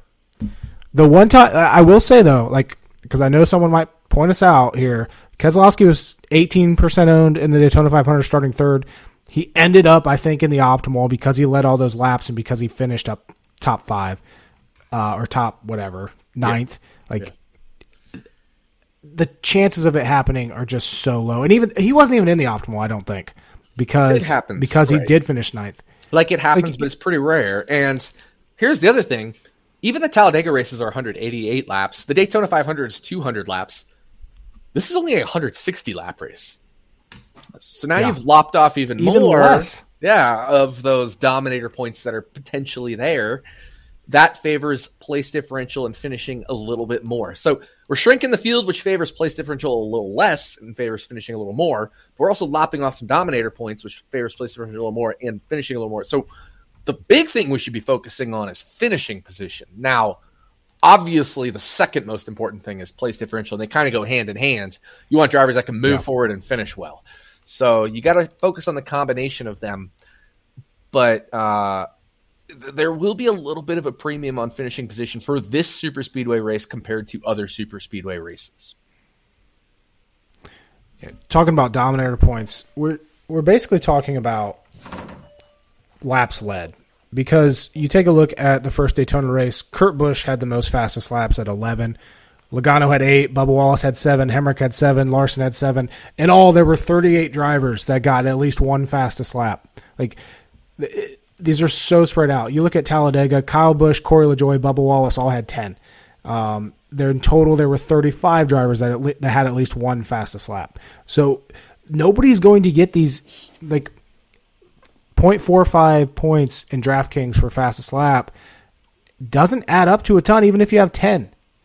You know, that's four and a half points. That's that's if someone loses three positions, you've just lost those points. Like Yep. as far as I'm concerned, so it's if anything, maybe like like if you take a look and you and you see like Bubba Wallace tends to get like you look at historical averages, he tends to get quite a bit. I think that does open up the door to be a little bit heavier on him depending on situations, just because you can, you can quote unquote count on him for those for those fastest laps. But at the end of the day, like I don't think I don't think anybody should be factoring in fastest laps to any significant part of their strategy this weekend. It is, like you said, so much about finishing position, so much about Place uh, differential, place yeah. differential, and then uh, what trumps all is just your strategy of building a lineup. Absolutely, the strategy matters most. Um, you, you know, you don't want to be over correlated on certain things. You don't want to be under correlated on certain things. You don't want to be overweight on certain drivers that are going to be popular. You don't want to be underweight on drivers that are going to be scarce. There's a lot of things to consider, but it is very possible to build a great portfolio of lineups for this race. And even you could even, you know, build an amazing portfolio and, and shit'll hit the fan and that that's just how it works. But it is about the long run. And I do think, especially if you play something like the uh, the lug nut 150 lineups. If if all you played was the lug nut, it is 50k total prize pool, 10k to first. So instead of half or, or only a third go into first place, or I should say, instead of half or a third go in first place, it's only a fifth, which is great for the flatter structure. Because um, if you have a really good strategy, you will be you you know if if a little bit goes wrong, you won't lose as much. Whereas in a top hat heavy strategy or a top heavy tournament, if your strategy is really good, but it still shit hits the fan, like the Milly Maker, um, where I was winning million dollars until the actual lap where everybody wrecked. Uh, then all of a sudden you go from a million dollar winning, and I was going, you know, I was at like a million, it's like a million fifty thousand or something. Because I had several top lineups. I forget what it was exactly, but uh, instead of going from that or like a, a, you know a large chunk of money to slightly lost, you go from a large chunk of money to a like what I had like a negative 33% ROI because of the top heavy structure. So a flatter structure will help you a lot more when shit hits fan. A top heavy structure will help you a lot more when shit doesn't hit the fan for your strategy. Now, you still want shit hit the fan because that's the whole point is like benefiting off of it. You want shit to hit the fan. You just want it to happen to the to the drivers that you're strategically on more than others. Um, but I'm talking about when shit hits the fan relative to the strategy you're on. So, you know, uh, shit hit the fan at Daytona 500. But if that lasts, well, I shouldn't say last. It was the second to last, I think. Wreck the one on lap 188, 189, whatever it was. If that wreck doesn't happen, I'm probably sitting there with, if not a million dollars, at least several hundred thousand or, or tens of thousands, I should say, dollars. Um, I just didn't need those last two wrecks, well, especially the second to last wreck. I just didn't need that one. Yeah, that was that sucked. I hate talking about that, but um, I actually like it as well because it it that is going to keep people off Todd Gilliland again. And I already know, like I can already tell, unless he qualifies super high up, I'm going to be overweight on Todd Gilliland. It's going to happen every single time. I might be overweight. I don't if care. he does qualify super high up. I don't know. I just have to uh, see yeah. what things I mean, say. Yeah. yeah. If he's going to be three um, percent owned and he's because he qualified nineteenth, yeah, I'm going to play him like fifteen percent. Yeah. Um, I did notice that they have this is the last week to qualify for their for DraftKings World Fantasy Racing World Championship. Um, they do have a one dollar per entry, 150 max for that. Um, first place gets a ticket. Everything else basically gets shit. Um, do you? Is there any different strategy there than? Yes, there would be. Okay, because yes. I know there there always is. Like last week, I tweeted it out. I said if you're in a qualifier, heavily consider, and obviously it wouldn't have worked out because because he finished eighth, but heavily consider not fading Christopher Bell because so many people are going to have him. Mm-hmm what but in a big gpp like this you still think that they're like i was talking like the like the $240 contest where there's 33 people. Um, this one has it's the lowest of the big gpps 8323 people or entries. Um uh, what's the what's the difference or what's the strategy there? Is it a little similar to to kind of being underweight on those big guys? Yeah I, so, i'd assume. so we talk about gto game theory optimal versus exploitative and in a large, massive tournament with a gazillion entries and a you know a decent payout structure where it's not like every single piece of money to first place. Uh, you know, if you have something like the lug nut, a nice flatter payout structure, getting close to game theory optimal on your driver percentages, your driver ownership percentages is the play. But we have something that's just top heavy as fuck, and that's the only thing that matters. Leverage so exploitative matters. Just like you're saying, if Christopher Bell is 80% owned in a, uh, in at uh, whatever the fuck it's called, um, Watkins Glen, even if you can make 150 lineups, then instead of making, I don't know what would be optimal for Christopher Bell, let's say 60, let's say 60, 65% in that neighborhood for Bell at Glen where he started, etc. Uh, I wouldn't do 60 or 65%. I need that extra leverage on the field. I do like 35% or 30% Christopher Bell in that case because the way I'm going to have the, my best shot at qualifying is by getting that leverage on the field. So instead of going optimal, it would be by being exploitative and being extremely underweight on Christopher Bell. Uh, if he's going to, if I think he's going to be extremely overweight, you know, by the rest of the field. So you want to get more exploitative the more top heavy the structure becomes. And that's how I tried to structure my Milly Maker lineup is because almost 50% went to first place, right? It was uh, 1 divided by 2.25 because 44.4% went to first place. I tried to be more exploitative. And the one driver I missed being more exploitative with was David Ragan, David fucking Reagan. So that was unfortunate, but um, you know, I, I, it it is what it is. I think in this case where we have flatter payout structures, I know it's not Milly Maker flat, but it's still flatter. Even the 350k, you know, the, the, the massive GPP. I think it's better to get closer to game theory optimal uh, than than to be exploitative. But in a qualifier, absolutely, I want to get exploitative as fuck. Yeah.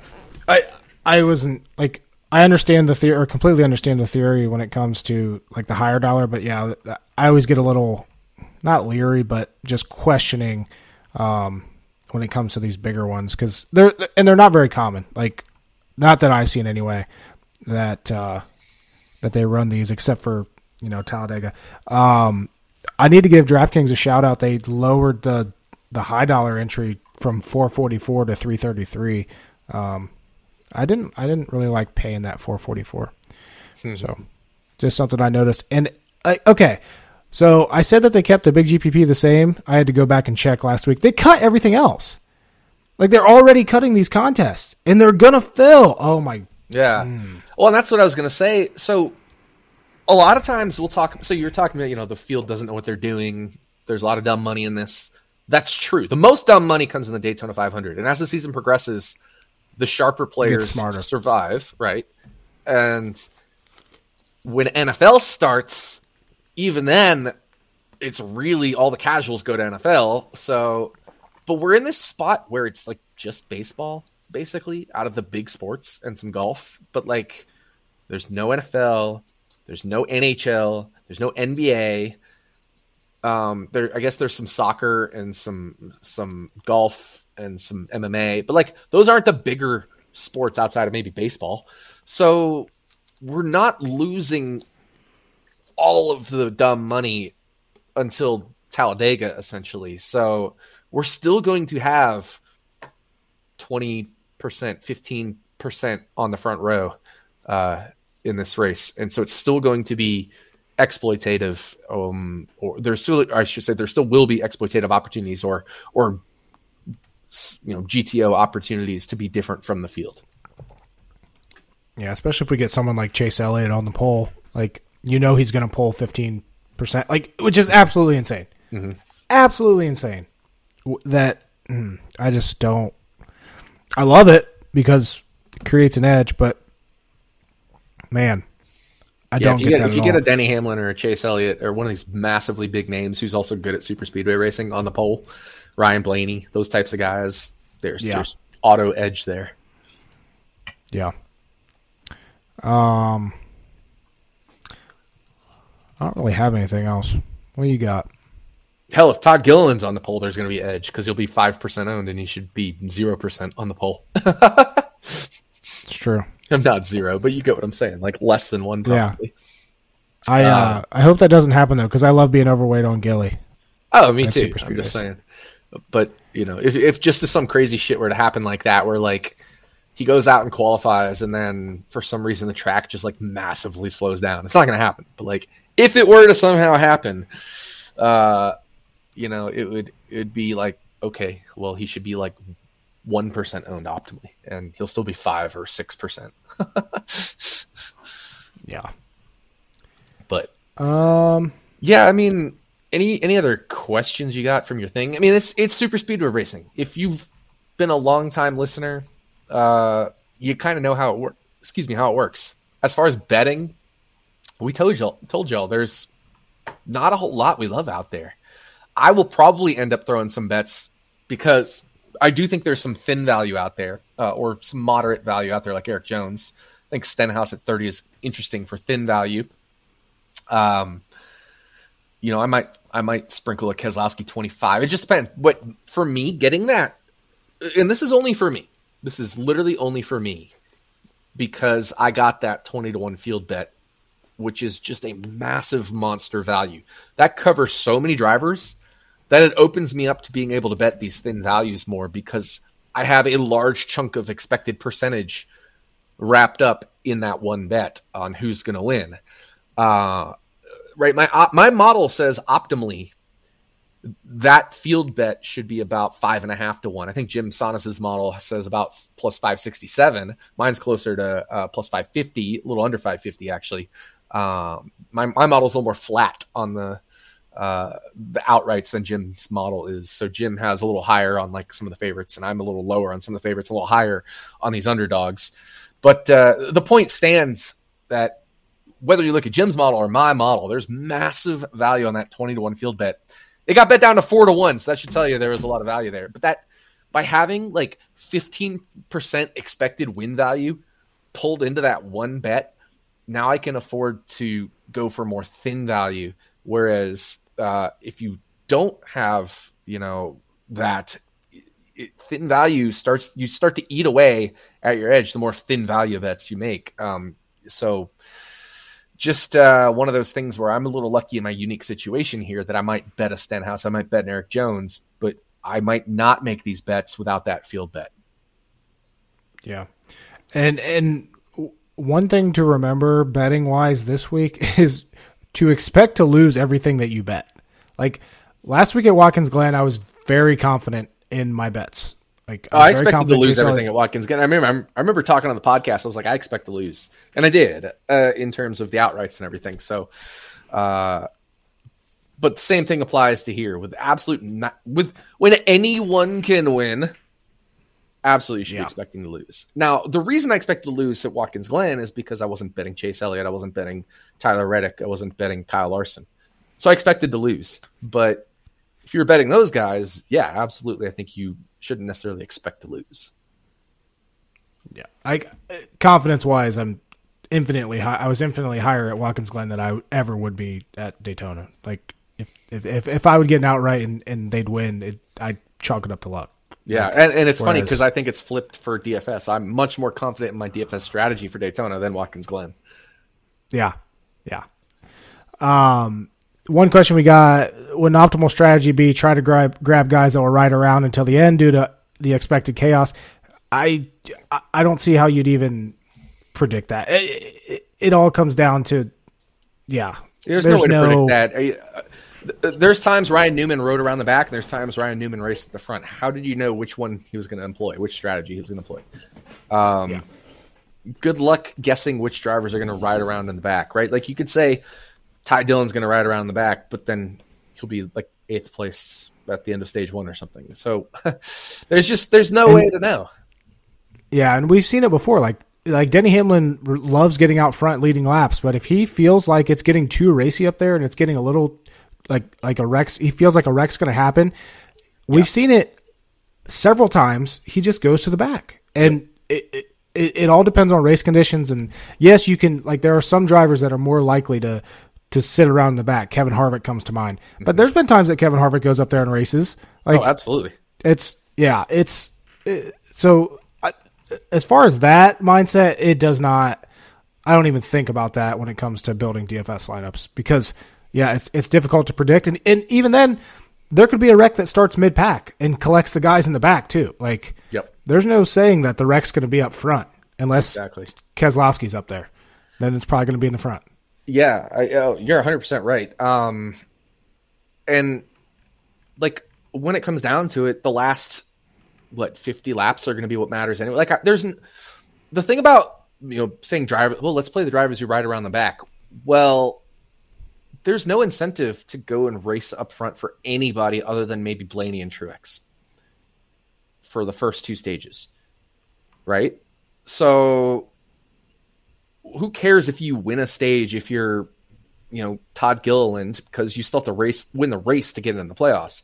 Um, I don't think we're going to see super hard competitive racing to where we're getting a whole bunch of wrecks in the first two stages.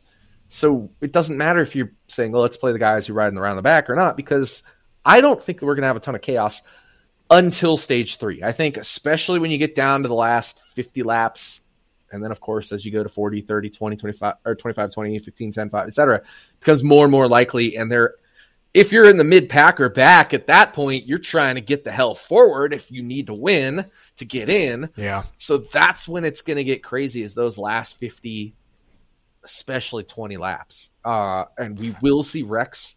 I do believe we will see wrecks of people being desperate trying to get to the front. And that's where we're going to benefit as DFS players. I could also definitely see a situation where the field basically I don't want to say rides around, but it's not like we haven't seen that happen before. And then there's just like one big wreck at the end. Yep. Which is like I hate situations like that. I like I like wrecks throughout the race. For DFS, I, love if that. My, if my yeah, if my DFS day is going to be killed, I want to know on lap 50. Mm-hmm. you know, um, there was a question you answered it on Twitter uh, about parlaying top tens. I don't understand the the the draw of parlaying top tens at all. I you cannot pay me to parlay a top top tens. And that's the I thing. I know, I know, I know. I you know, we talked about does betting a top ten cut into other top ten value. No, if they're not parlayed. But again, when we were talking about all JGR top ten, that's a that's a parlay, right? Yeah. so whether you're parlaying two JGR drivers or or two whoever drivers, now you need the only way you get two drivers finishing in the top 10 is one finish 10th or better. And by definition, even if that driver finishes 10th, then the next driver has to finish 9th or better. So we talked about this. So you need to be getting top 10, top 9, top 8 odds if you're doing a three way parlay, or a top 10, top 9 odd odds for a two way parlay. And FanDuel is not giving us those odds. Plus, then they take a little extra cut because you're just parlaying anyway. Um, I just, I don't, see any reason to parlay top tens unless you're getting like massively ridiculous edge, right? So I was getting 10 to 1 on Gilliland and 10 to 1 on Burton. That's pretty ridiculous because those now their odds are each six to one for a top 10, right? So you think their top nine odds probably be like uh like eight to one. So if you're getting 10 to 1 and 10 to 1, that's fine as long as you know you're parlaying them and you're getting more than like 50 to 1 or something. You know, if you if you're parlaying 10 and 10, you're probably getting like 90 ish on the parlay. That's fine. But those are only in like super massive edge cases. If otherwise, there's absolutely no reason to parlay top 10s. None. The only and I thought about this quite often today. Um the only time I could see myself parlaying top 10s would be at a very predictable track that I liked someone but didn't quite have a huge edge for a top 10 and then parlay it with someone that was pretty much a sure shot for a top 10 that's about the only time i could see myself sure actually shot like ryan blaney at martinsville? Shh no like chase elliott at watkins glen like something like that hey chase elliott didn't even uh, finish top 10 and then one or two of the road course races this year but still that's about the only time I could see myself betting a, a top 10 parlay. Right. Oh, exactly. Yeah, I agree with you there. Um, yeah, another question, Sean Johnston. With so much chaos usually at super speedways, I usually build lines with a combined starting spot of 130 to 150. Have you ever done this strategy? I I don't really focus on the total starting like and there's no way to put that into an optimizer. Right. Maybe if I'm hand building lines. Yeah. But I I pretty much follow a like a very specific strategy when I'm building lines. So yep. I think I end up there anyway. I've never specifically thought like this this lineup needs to be a combined starting spot of or co- combined starting spots of 130 to 150. You know what else annoys me? Um, and this tags along off that question is people focus so much on starting spot and they look at the optimal lineup. But the optimal lineup of these usually doesn't even win. Or, or, I should say the winning lineup usually isn't even optimal. Right. Right? Like it, it even in the Milly Maker, it was not the optimal lineup that won the Milly Maker. It was maybe a top five lineup or something like that, top three lineup uh, in terms of if you made every possible combination that fit under the fifty thousand dollars salary cap but it was not the optimal lineup. And that was the biggest tournament of the year, the most entrants all year. And it was not the optimal lineup. So stop looking at the optimal lineup. Look at what drivers do well over like who. Yes, of course, look at the top six in DraftKings points, but also look at the top seven, eight, nine, ten, etc. Because you can have a lineup that wins a tournament that has a driver that scores only the eighth or ninth most DraftKings points.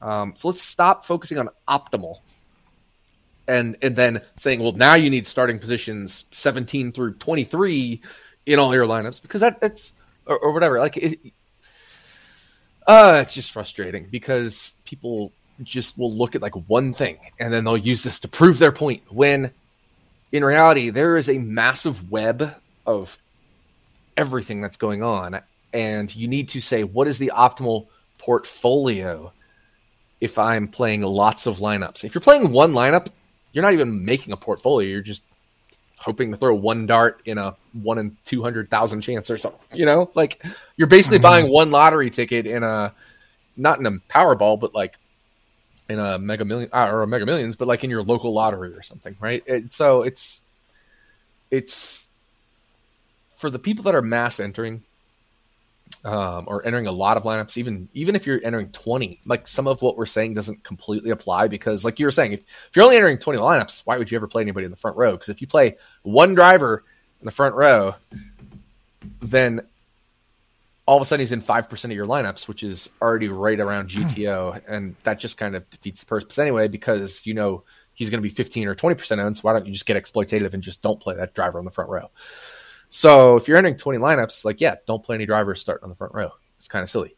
But if you're playing 500 lineups, like I probably will be, um, then it makes sense to at least sprinkle a, you know, a, a, Chase Elliott on the front row or something like that. But even then, it, it, it's it's tough. But the whole idea is stop looking at optimal lineups. Stop looking at one specific thing. You need to look at a portfolio and understand how you're going to build a portfolio for this race if you're if you're actually serious about playing DFS.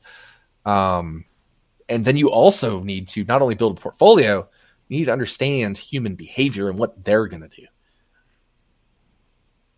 Yeah, that's the biggest takeaway I think, um, because it is. I think it's very predictable, and does that mean you're going to make the right decisions of of going against popular opinion and popular judgment? No. But then you're working on probabilities of something happening and you being able to take advantage of that. Jordan's laughing because I'm having a coughing fit because I just choked on my beer. Good, good job muting that mid cough. By the way, you know, desperate times call for desperate measures. um, but no, you're right. Like it's it, it comes down to what we said. You were you were actually making a good point, and I was getting ready to like chime in, and so as I was getting ready to chime in, my the beer went down my wrong pipe or whatever. But um, and I, I forget what you were saying or what you said, but the whole point is, uh, you're like, yeah, well, this is really predictable, uh, but the finishing position is not, which is the best part of it. Yeah, I was saying you just because you're able to predict what other people are going to do doesn't mean that you're going to take the right strategy to be on the other side of it. Like you, there's still that randomness factor of it. Like you could be on the complete opposite side of it. Yep. It's just taking in the probability of of where you want to be and and what is the position you want to be. Because at the end of the day, you're, still, gonna... you're still more likely to ma- be on the right side of it as far as strategy than being able to predict the race outcome. Yes. The and the worst thing, like the worst thing these weeks for me, and I know for you, is when the chalk hits. You know? Yeah. That is that is always the worst. It happens. It it happens. That's yeah. the nature of randomness, you know. Um when something's 85% random, there's still 15% that's predictable and if you get the 15% predictable like overall, then uh you're going to lose that week potentially, you know, but it, it is what it is and it's okay. That's okay. It doesn't mean you're yeah. on a bad strategy. I lost in the Daytona 500 with a really good strategy. That was because I had there was a massively top heavy structure. I don't think I would have lost. Maybe even I may have even profited in a really flat structure. uh, because I had a lot that were like on the low end of cashing, and all of a sudden, if you boost that up by half a million dollars, you know those lower end cashes, uh, Yeah. or or seven hundred fifty thousand dollars or something that that would have that went to the top prize, but that didn't instead. Like like if it's a two point two five million dollar prize pool, instead of paying one million first, if you're paying two hundred fifty thousand to first, that's still like one eighth or something, or or one ninth of the total prize pool. But all of a sudden, there's seven hundred fifty thousand dollars to distribute everywhere else. That's you know, I, a lot of those bottom tier cashes suddenly get elevated up, and instead of minus minus thirty three percent ROI, you could be at minus five or minus twelve or, or positive three percent ROI or something like that. So it just depends on the structure. Uh, and I went for a structure where my goal was to win the million dollars, and I feel like I accomplished that. I am extremely happy, and that was the thing when I and I, I you and I were talking during the race, like sending messages on Twitter, etc. And I was like, you know, I'm not even mad. Like I'm happy. Like I gave myself a legit fucking chance to win that. Um, and a bad strategy will more likely than not not give you a chance to win that. And, the other thing is a bad strategy means you're probably splitting that million dollars five ways or something instead of being on a unique lineup. That's a good point. Which I don't, and that just brings it to the fact that the winners. I feel like we haven't had ties like that, splits, but I haven't. I can't say I've like tracked this shit, but maybe we have. There's been a As far as, but, like- but I think that big change that DraftKings made like a year or two ago. Um, I don't know if it was this year or the year before. I can't remember. Everything blends together, but where they went to 0.45 for a fastest lap, and they had that gap between 10th and 11th where there's like an extra point Yep. there. That I definitely think that helped diversify those 178 lineup trains in first place. At least at, at super speedways, like we st- we still get ties in, in elsewhere. other Well, and the other thing is the new car has helped diversify even at other tracks as well because it's been more unpredictable year. So more drivers are in play, and once DFS players have kind of adjusted to that, it's it's definitely created a little more diversity in lineups. um, who's doc block this week? You know who it is. It's a big, big, big fucking deal. Martin Truex Jr. is dock blocked. He needs to win or pass Ryan Blaney in points to get to the playoffs, but he's dock blocked. That's awesome. It's incredible. awesome. Speaking of true, okay, I didn't I didn't bring this up earlier because we didn't really talk about championship, but um, his championship odds are still at twenty five, I believe. I'm just looking at DraftKings, so I'm not shopping around. Yeah, they're at twenty five. Um, That's, that's stupid. he's he's 18 to win the race. Like, why would you bet? Yes, I'd love to get Truex 25 to win the championship, but I'm just gonna I, I- if I like him that much, I'm just gonna bet him to win Saturday. Because he pretty much like- ha- like there's a massively more probability he wins this race than he wins the championship at this point Yeah. in time. Truex should be. I mean, okay, like let's think about just getting into the playoffs. What are his odds? What are the odds? Well, he probably has to win. There's like a ninety percent chance he has to win the race to get in, and there's a ten percent chance maybe he can get in on points if he makes it. So, what is his odds to win the race? What is his actual realistic odds to win? I think 18 to 1 might be a little short. I think maybe he's about 5% to win the race, let's say. Let's say he's 5% to win the race. And that's 90% of the way he can get in. Then then there's another half percent, I guess, where he can like point his way in overall. So, or uh, let's say 10 raw percent even. Let's say there's a 15% chance he makes the playoffs. let's just be generous then if there is a let's say a one in six chance he makes the playoffs, then he- you know then we need to say, well, now that he's in the playoffs, what are his odds to win the championship? And I would say they're right around that 8, 9, 10, 11, 12 number. Uh, you could you could argue specifically on the 8 or the 12 side. Uh, but you know, I mean, he's probably right in there with your Chastains, Kyle Busch's, Kevin Harvick's, William Byron's, etc.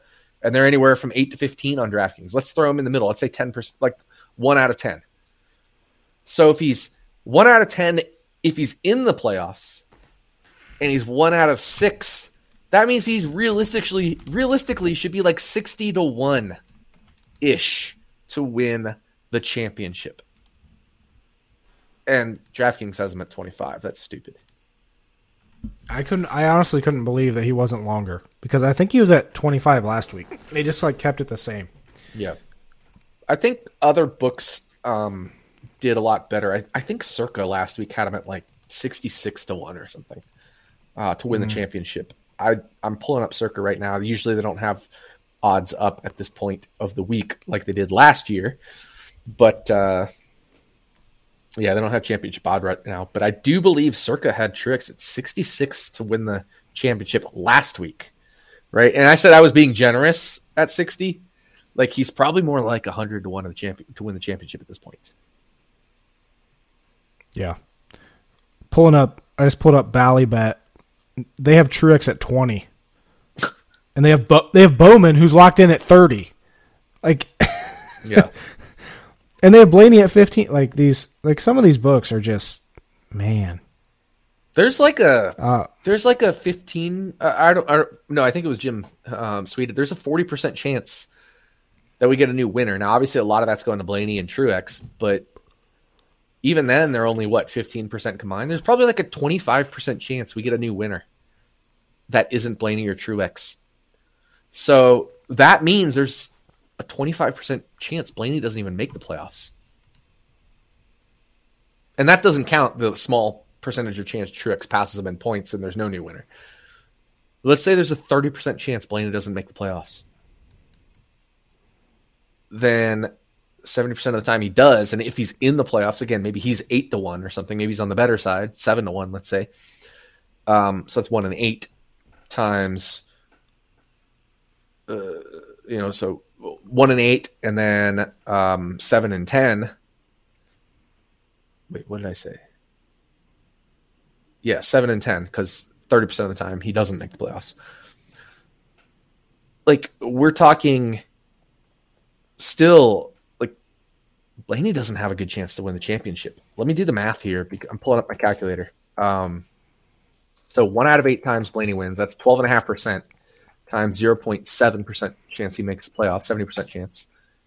He should be like one in eight. Or sorry, one he has an 8.75% chance to win the championship. Um, which is 11 no sorry, it's like 10 and a half to 1. So the fact that you can get him at 15 maybe is actually okay value there. But that's if he's like seven to one to win the championship if he makes the playoffs.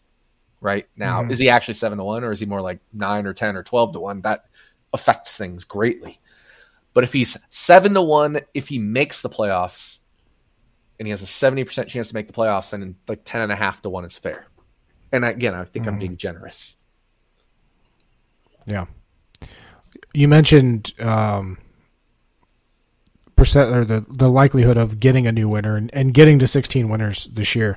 Like obviously we're all talking about Blaney, we're all talking about Truex, but like the other non-winners this year, Erik Jones has won on a super speedway. Aric Almirola has won on a super speedway. Austin Dillon has won on a super speedway. Bubba Wallace has won on a super speedway. Mm-hmm. Justin Haley has won on a super speedway. Michael McDowell has won on a super speedway. Ricky Stenhouse Jr. has won on a super speedway. These are all very good super speedway drivers that could sneak into these final this into the playoffs in this final race and then not have Blaney or Truex in there, which I I'm rooting for this because I want to see like the fans' reactions.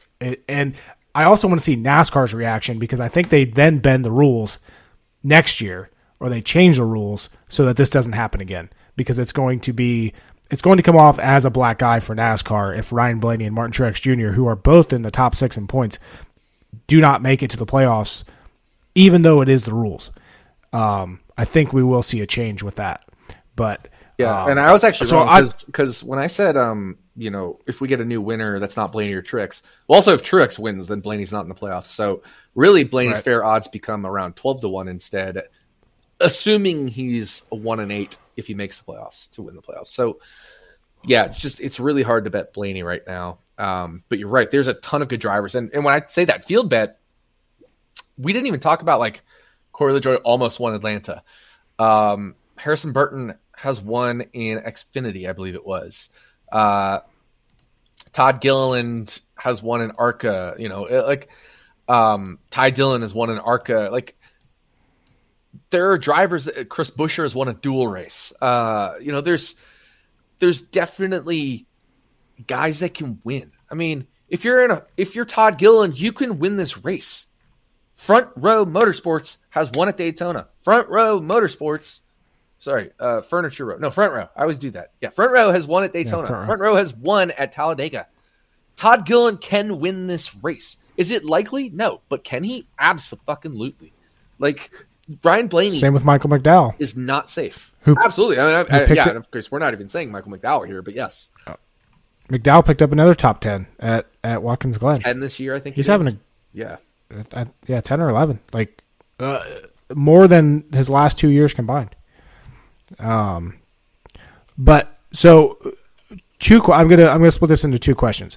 Who do you think is going to win the race, and who do you want to win the race?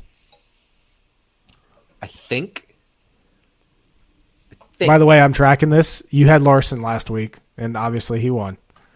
So money, and I didn't bet on him, of course. But that's again, there's a difference between pick the win and value betting, right? Like you right. can have, you can think a guy is going to win or has a good chance to win, but he's not value from a betting perspective. Um, who do I think is going to win? I think and I don't know why this is coming to me, but I think Christopher Bell is going to win. Who do wow. I want? I actually think another driver I think could win, and this is not my pick to win, but my pick to win is Christopher Bell this week. But who do I want to win? Or I should say, another driver I think has a really good chance to win and would not surprise me at all. Brad Keselowski. I would not be surprised one mm. bit if Brad Keselowski wins this race. And he's the aggressive kind that will do that. He will force his way in there if he needs to. So I'm picking Christopher Bell, but like my backup pick is Brad Keselowski. Who do I want to win? I want my field bet to win. I don't care who it is. I want my field bet to win. I want BJ McLeod to win or something. You know, I want Corey LaJoie to win and have somebody get a 100 point penalty get in the playoffs. I want chaos. I want 30th place Todd Gilliland to win. I don't care as long as it's my field bet. that's a that's a very good answer. Um, and obviously, like it'd be a very good payday for you. So yeah, I want. I'll Erik root Jones for that. I will definitely root for that. I don't care. I want Erik Jones to win. He's you know that's part of the field. Yeah. I uh, I'm gonna go with Joey Logano. That's like going to be my pick to win this week. You know he's aggressive as hell. Um, yeah. And who I want to win, I want Bubba Wallace to win. I do too. Okay, I, I will definitely say that. Uh, that's not part of the field, but I do want Bubba Wallace to win. Yes. Yeah. That's yeah. And then yeah, then Logano or Blaney and Truex out of the playoffs and Bubba getting in because it's gonna piss so many people off. Oh, I oh man. Facebook's gonna be so toxic if that happens. You know who's probably gonna win and we're all gonna hate it? Alex Bowman. Like, I could see it. It's just gonna be him somehow, some way. Nobody's gonna bet him, and he's gonna win. He was at he was at twenty nine to one on PointsBet. I don't think he's there anymore. Uh, I'm pulling it up right now. Alex Bowman, the longest you can get him at is 25 to 1 at BetMGM. He's 25 at PointsBet as well. 25 at Caesars. 25 uh, uh, Christopher Bell is also 25 to 1. Yeah. I the more I think about it, the more I think I like my Keselowski pick instead of Christopher Bell. Can I officially switch? Switch to Keselowski? Okay. I, am switching to Keselowski. I'm okay. officially switching my pick to Brad Keselowski. Did you? So I got you were, Logano, you got. You were talking about it. You were like, if I'm bored, I may go back through the episodes and look, listen to our picks to win. I don't know if you did any of that. I haven't done it yet. I I will. That's funny. I think I've only hit the two this year, which were Reddick and, and Larson. But um, Yeah, my pick to win hit again. But I, my official pick to win is Brad Keselowski. I'm I'm switching to that permanently officially. And he twenty five to one at at DraftKings. I actually think I honestly don't. I don't. I don't mind that. that. Yeah, I, I actually think because I got that field bet, and again that opens up my card. I think I'm going to bet. I think I don't know. It, it, may you may already you know by the time you listen to this podcast because it usually comes out 18 hours after we recorded or something. Um, if you're listening though, I may have already bet Brad Keselowski. I may have already bet Ricky Stenhouse Jr. Um, those are two that I really like. Uh, they both need to win to get in. They're both aggressive as everything. Um, I could see myself betting those two, and then I could see myself betting Blaney just because twelve to one could potentially be value on Blaney, and then you think you know if Penske wants to get him in, yeah. Um, so I could see that. But everybody else at this point, like, I don't think there's a single driver I can, in good faith, bet. Other than I think there's thin value on Stenhouse, Keselowski, and Blaney. Maybe Logano at 14, I could see, but I always just worry about the. he's only at 13 now as the longest, so possibly not. But I just worry about like the Blaney deal right? Like, it's tough. It's tough. Um, also, why the fuck is Daniel Suarez at 25? Like, the guy is an awful super speedway racer. I have no idea. That, yeah, he's ridiculously bad. I understand he led at Atlanta, but Atlanta is the pseudo speedway, not the super speedway. Atlanta is a pseudo speedway because there's the handling part that matters, which helps the good teams. Uh, and Trackhouse, of course, has been very good this year. Uh, and we know Suarez has been good at some of the mile and a half as well, like Charlotte, etc. So I'm not really worried about that. But like in Xfinity, Daniel Suarez in the opening Daytona race of the year never finished better than eighth. Um, in the summer Daytona race, he never finished better than 15th. at Talladega, his best finish was seventh in Xfinity. Um, in the truck series, his best Daytona finish is ninth.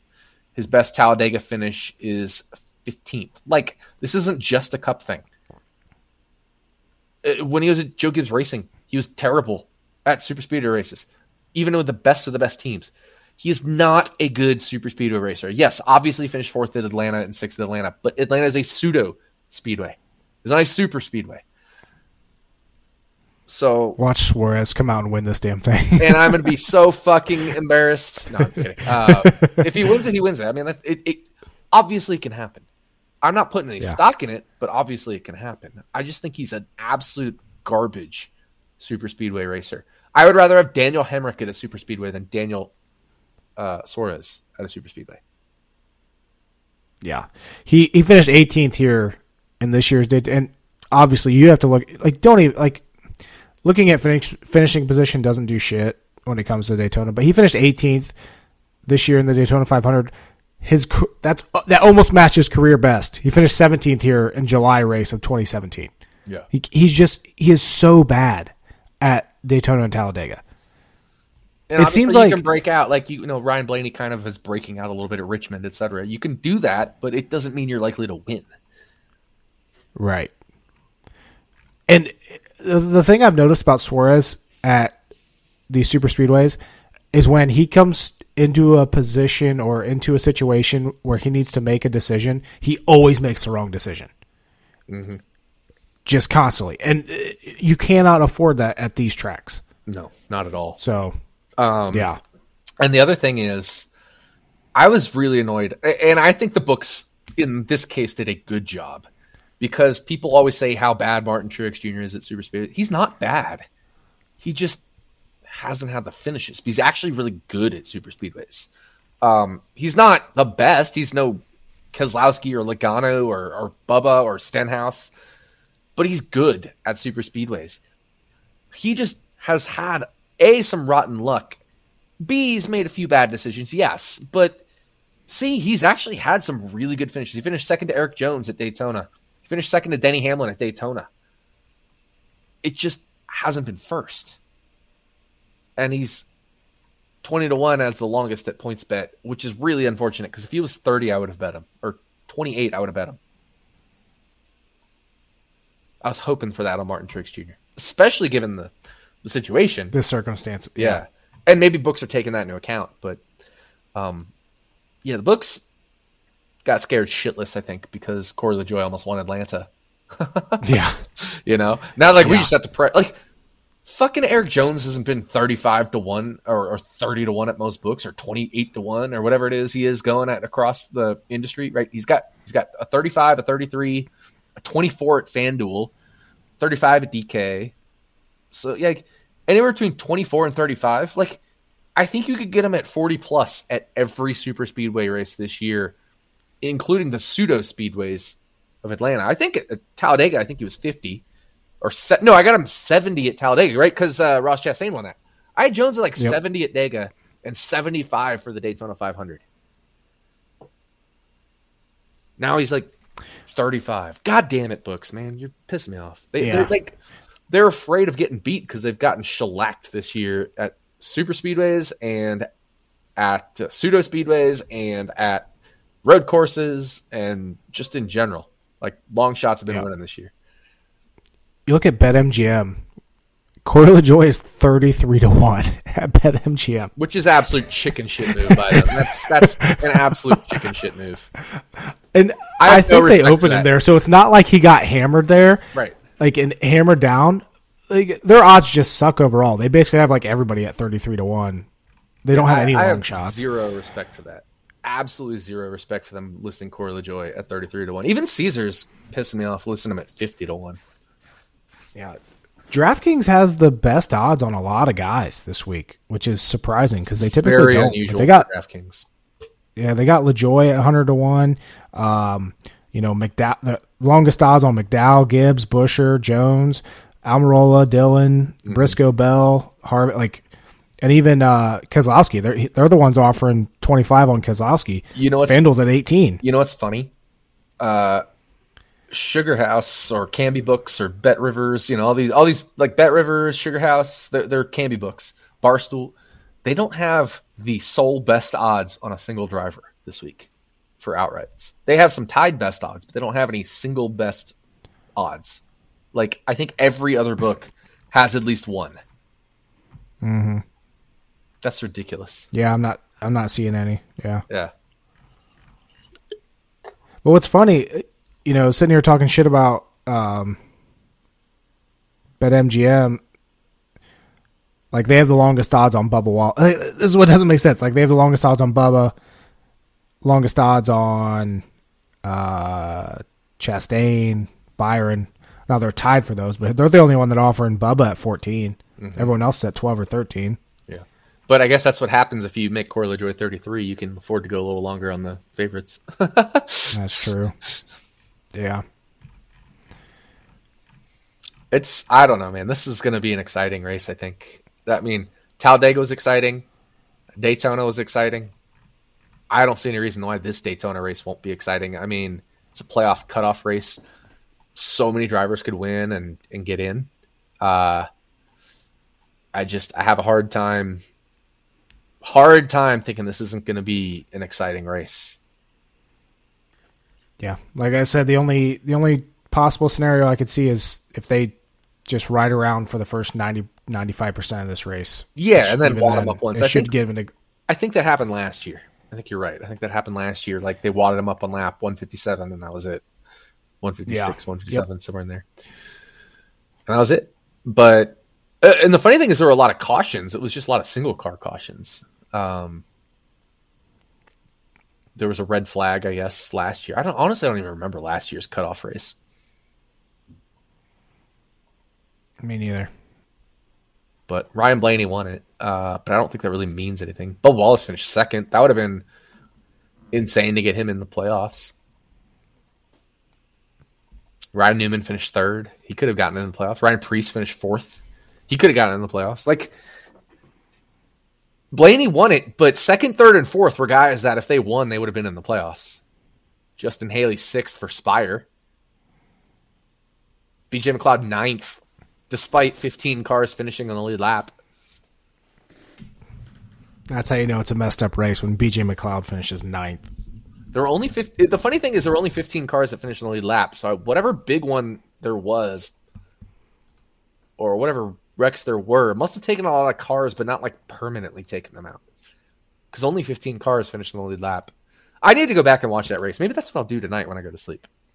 I often I will put on a YouTube video of an Indy car or, or old cart race. Cart kart became cart. You know, well, it was like open wheel split into cart and IndyCar or IRL back then, and then they rejoined and formed uh, IndyCar. But CART was the superior series for many years there, from '96 to like 0102. Um, so often I'll watch an old CART race or I'll watch an old NASCAR race uh, to try to fall asleep.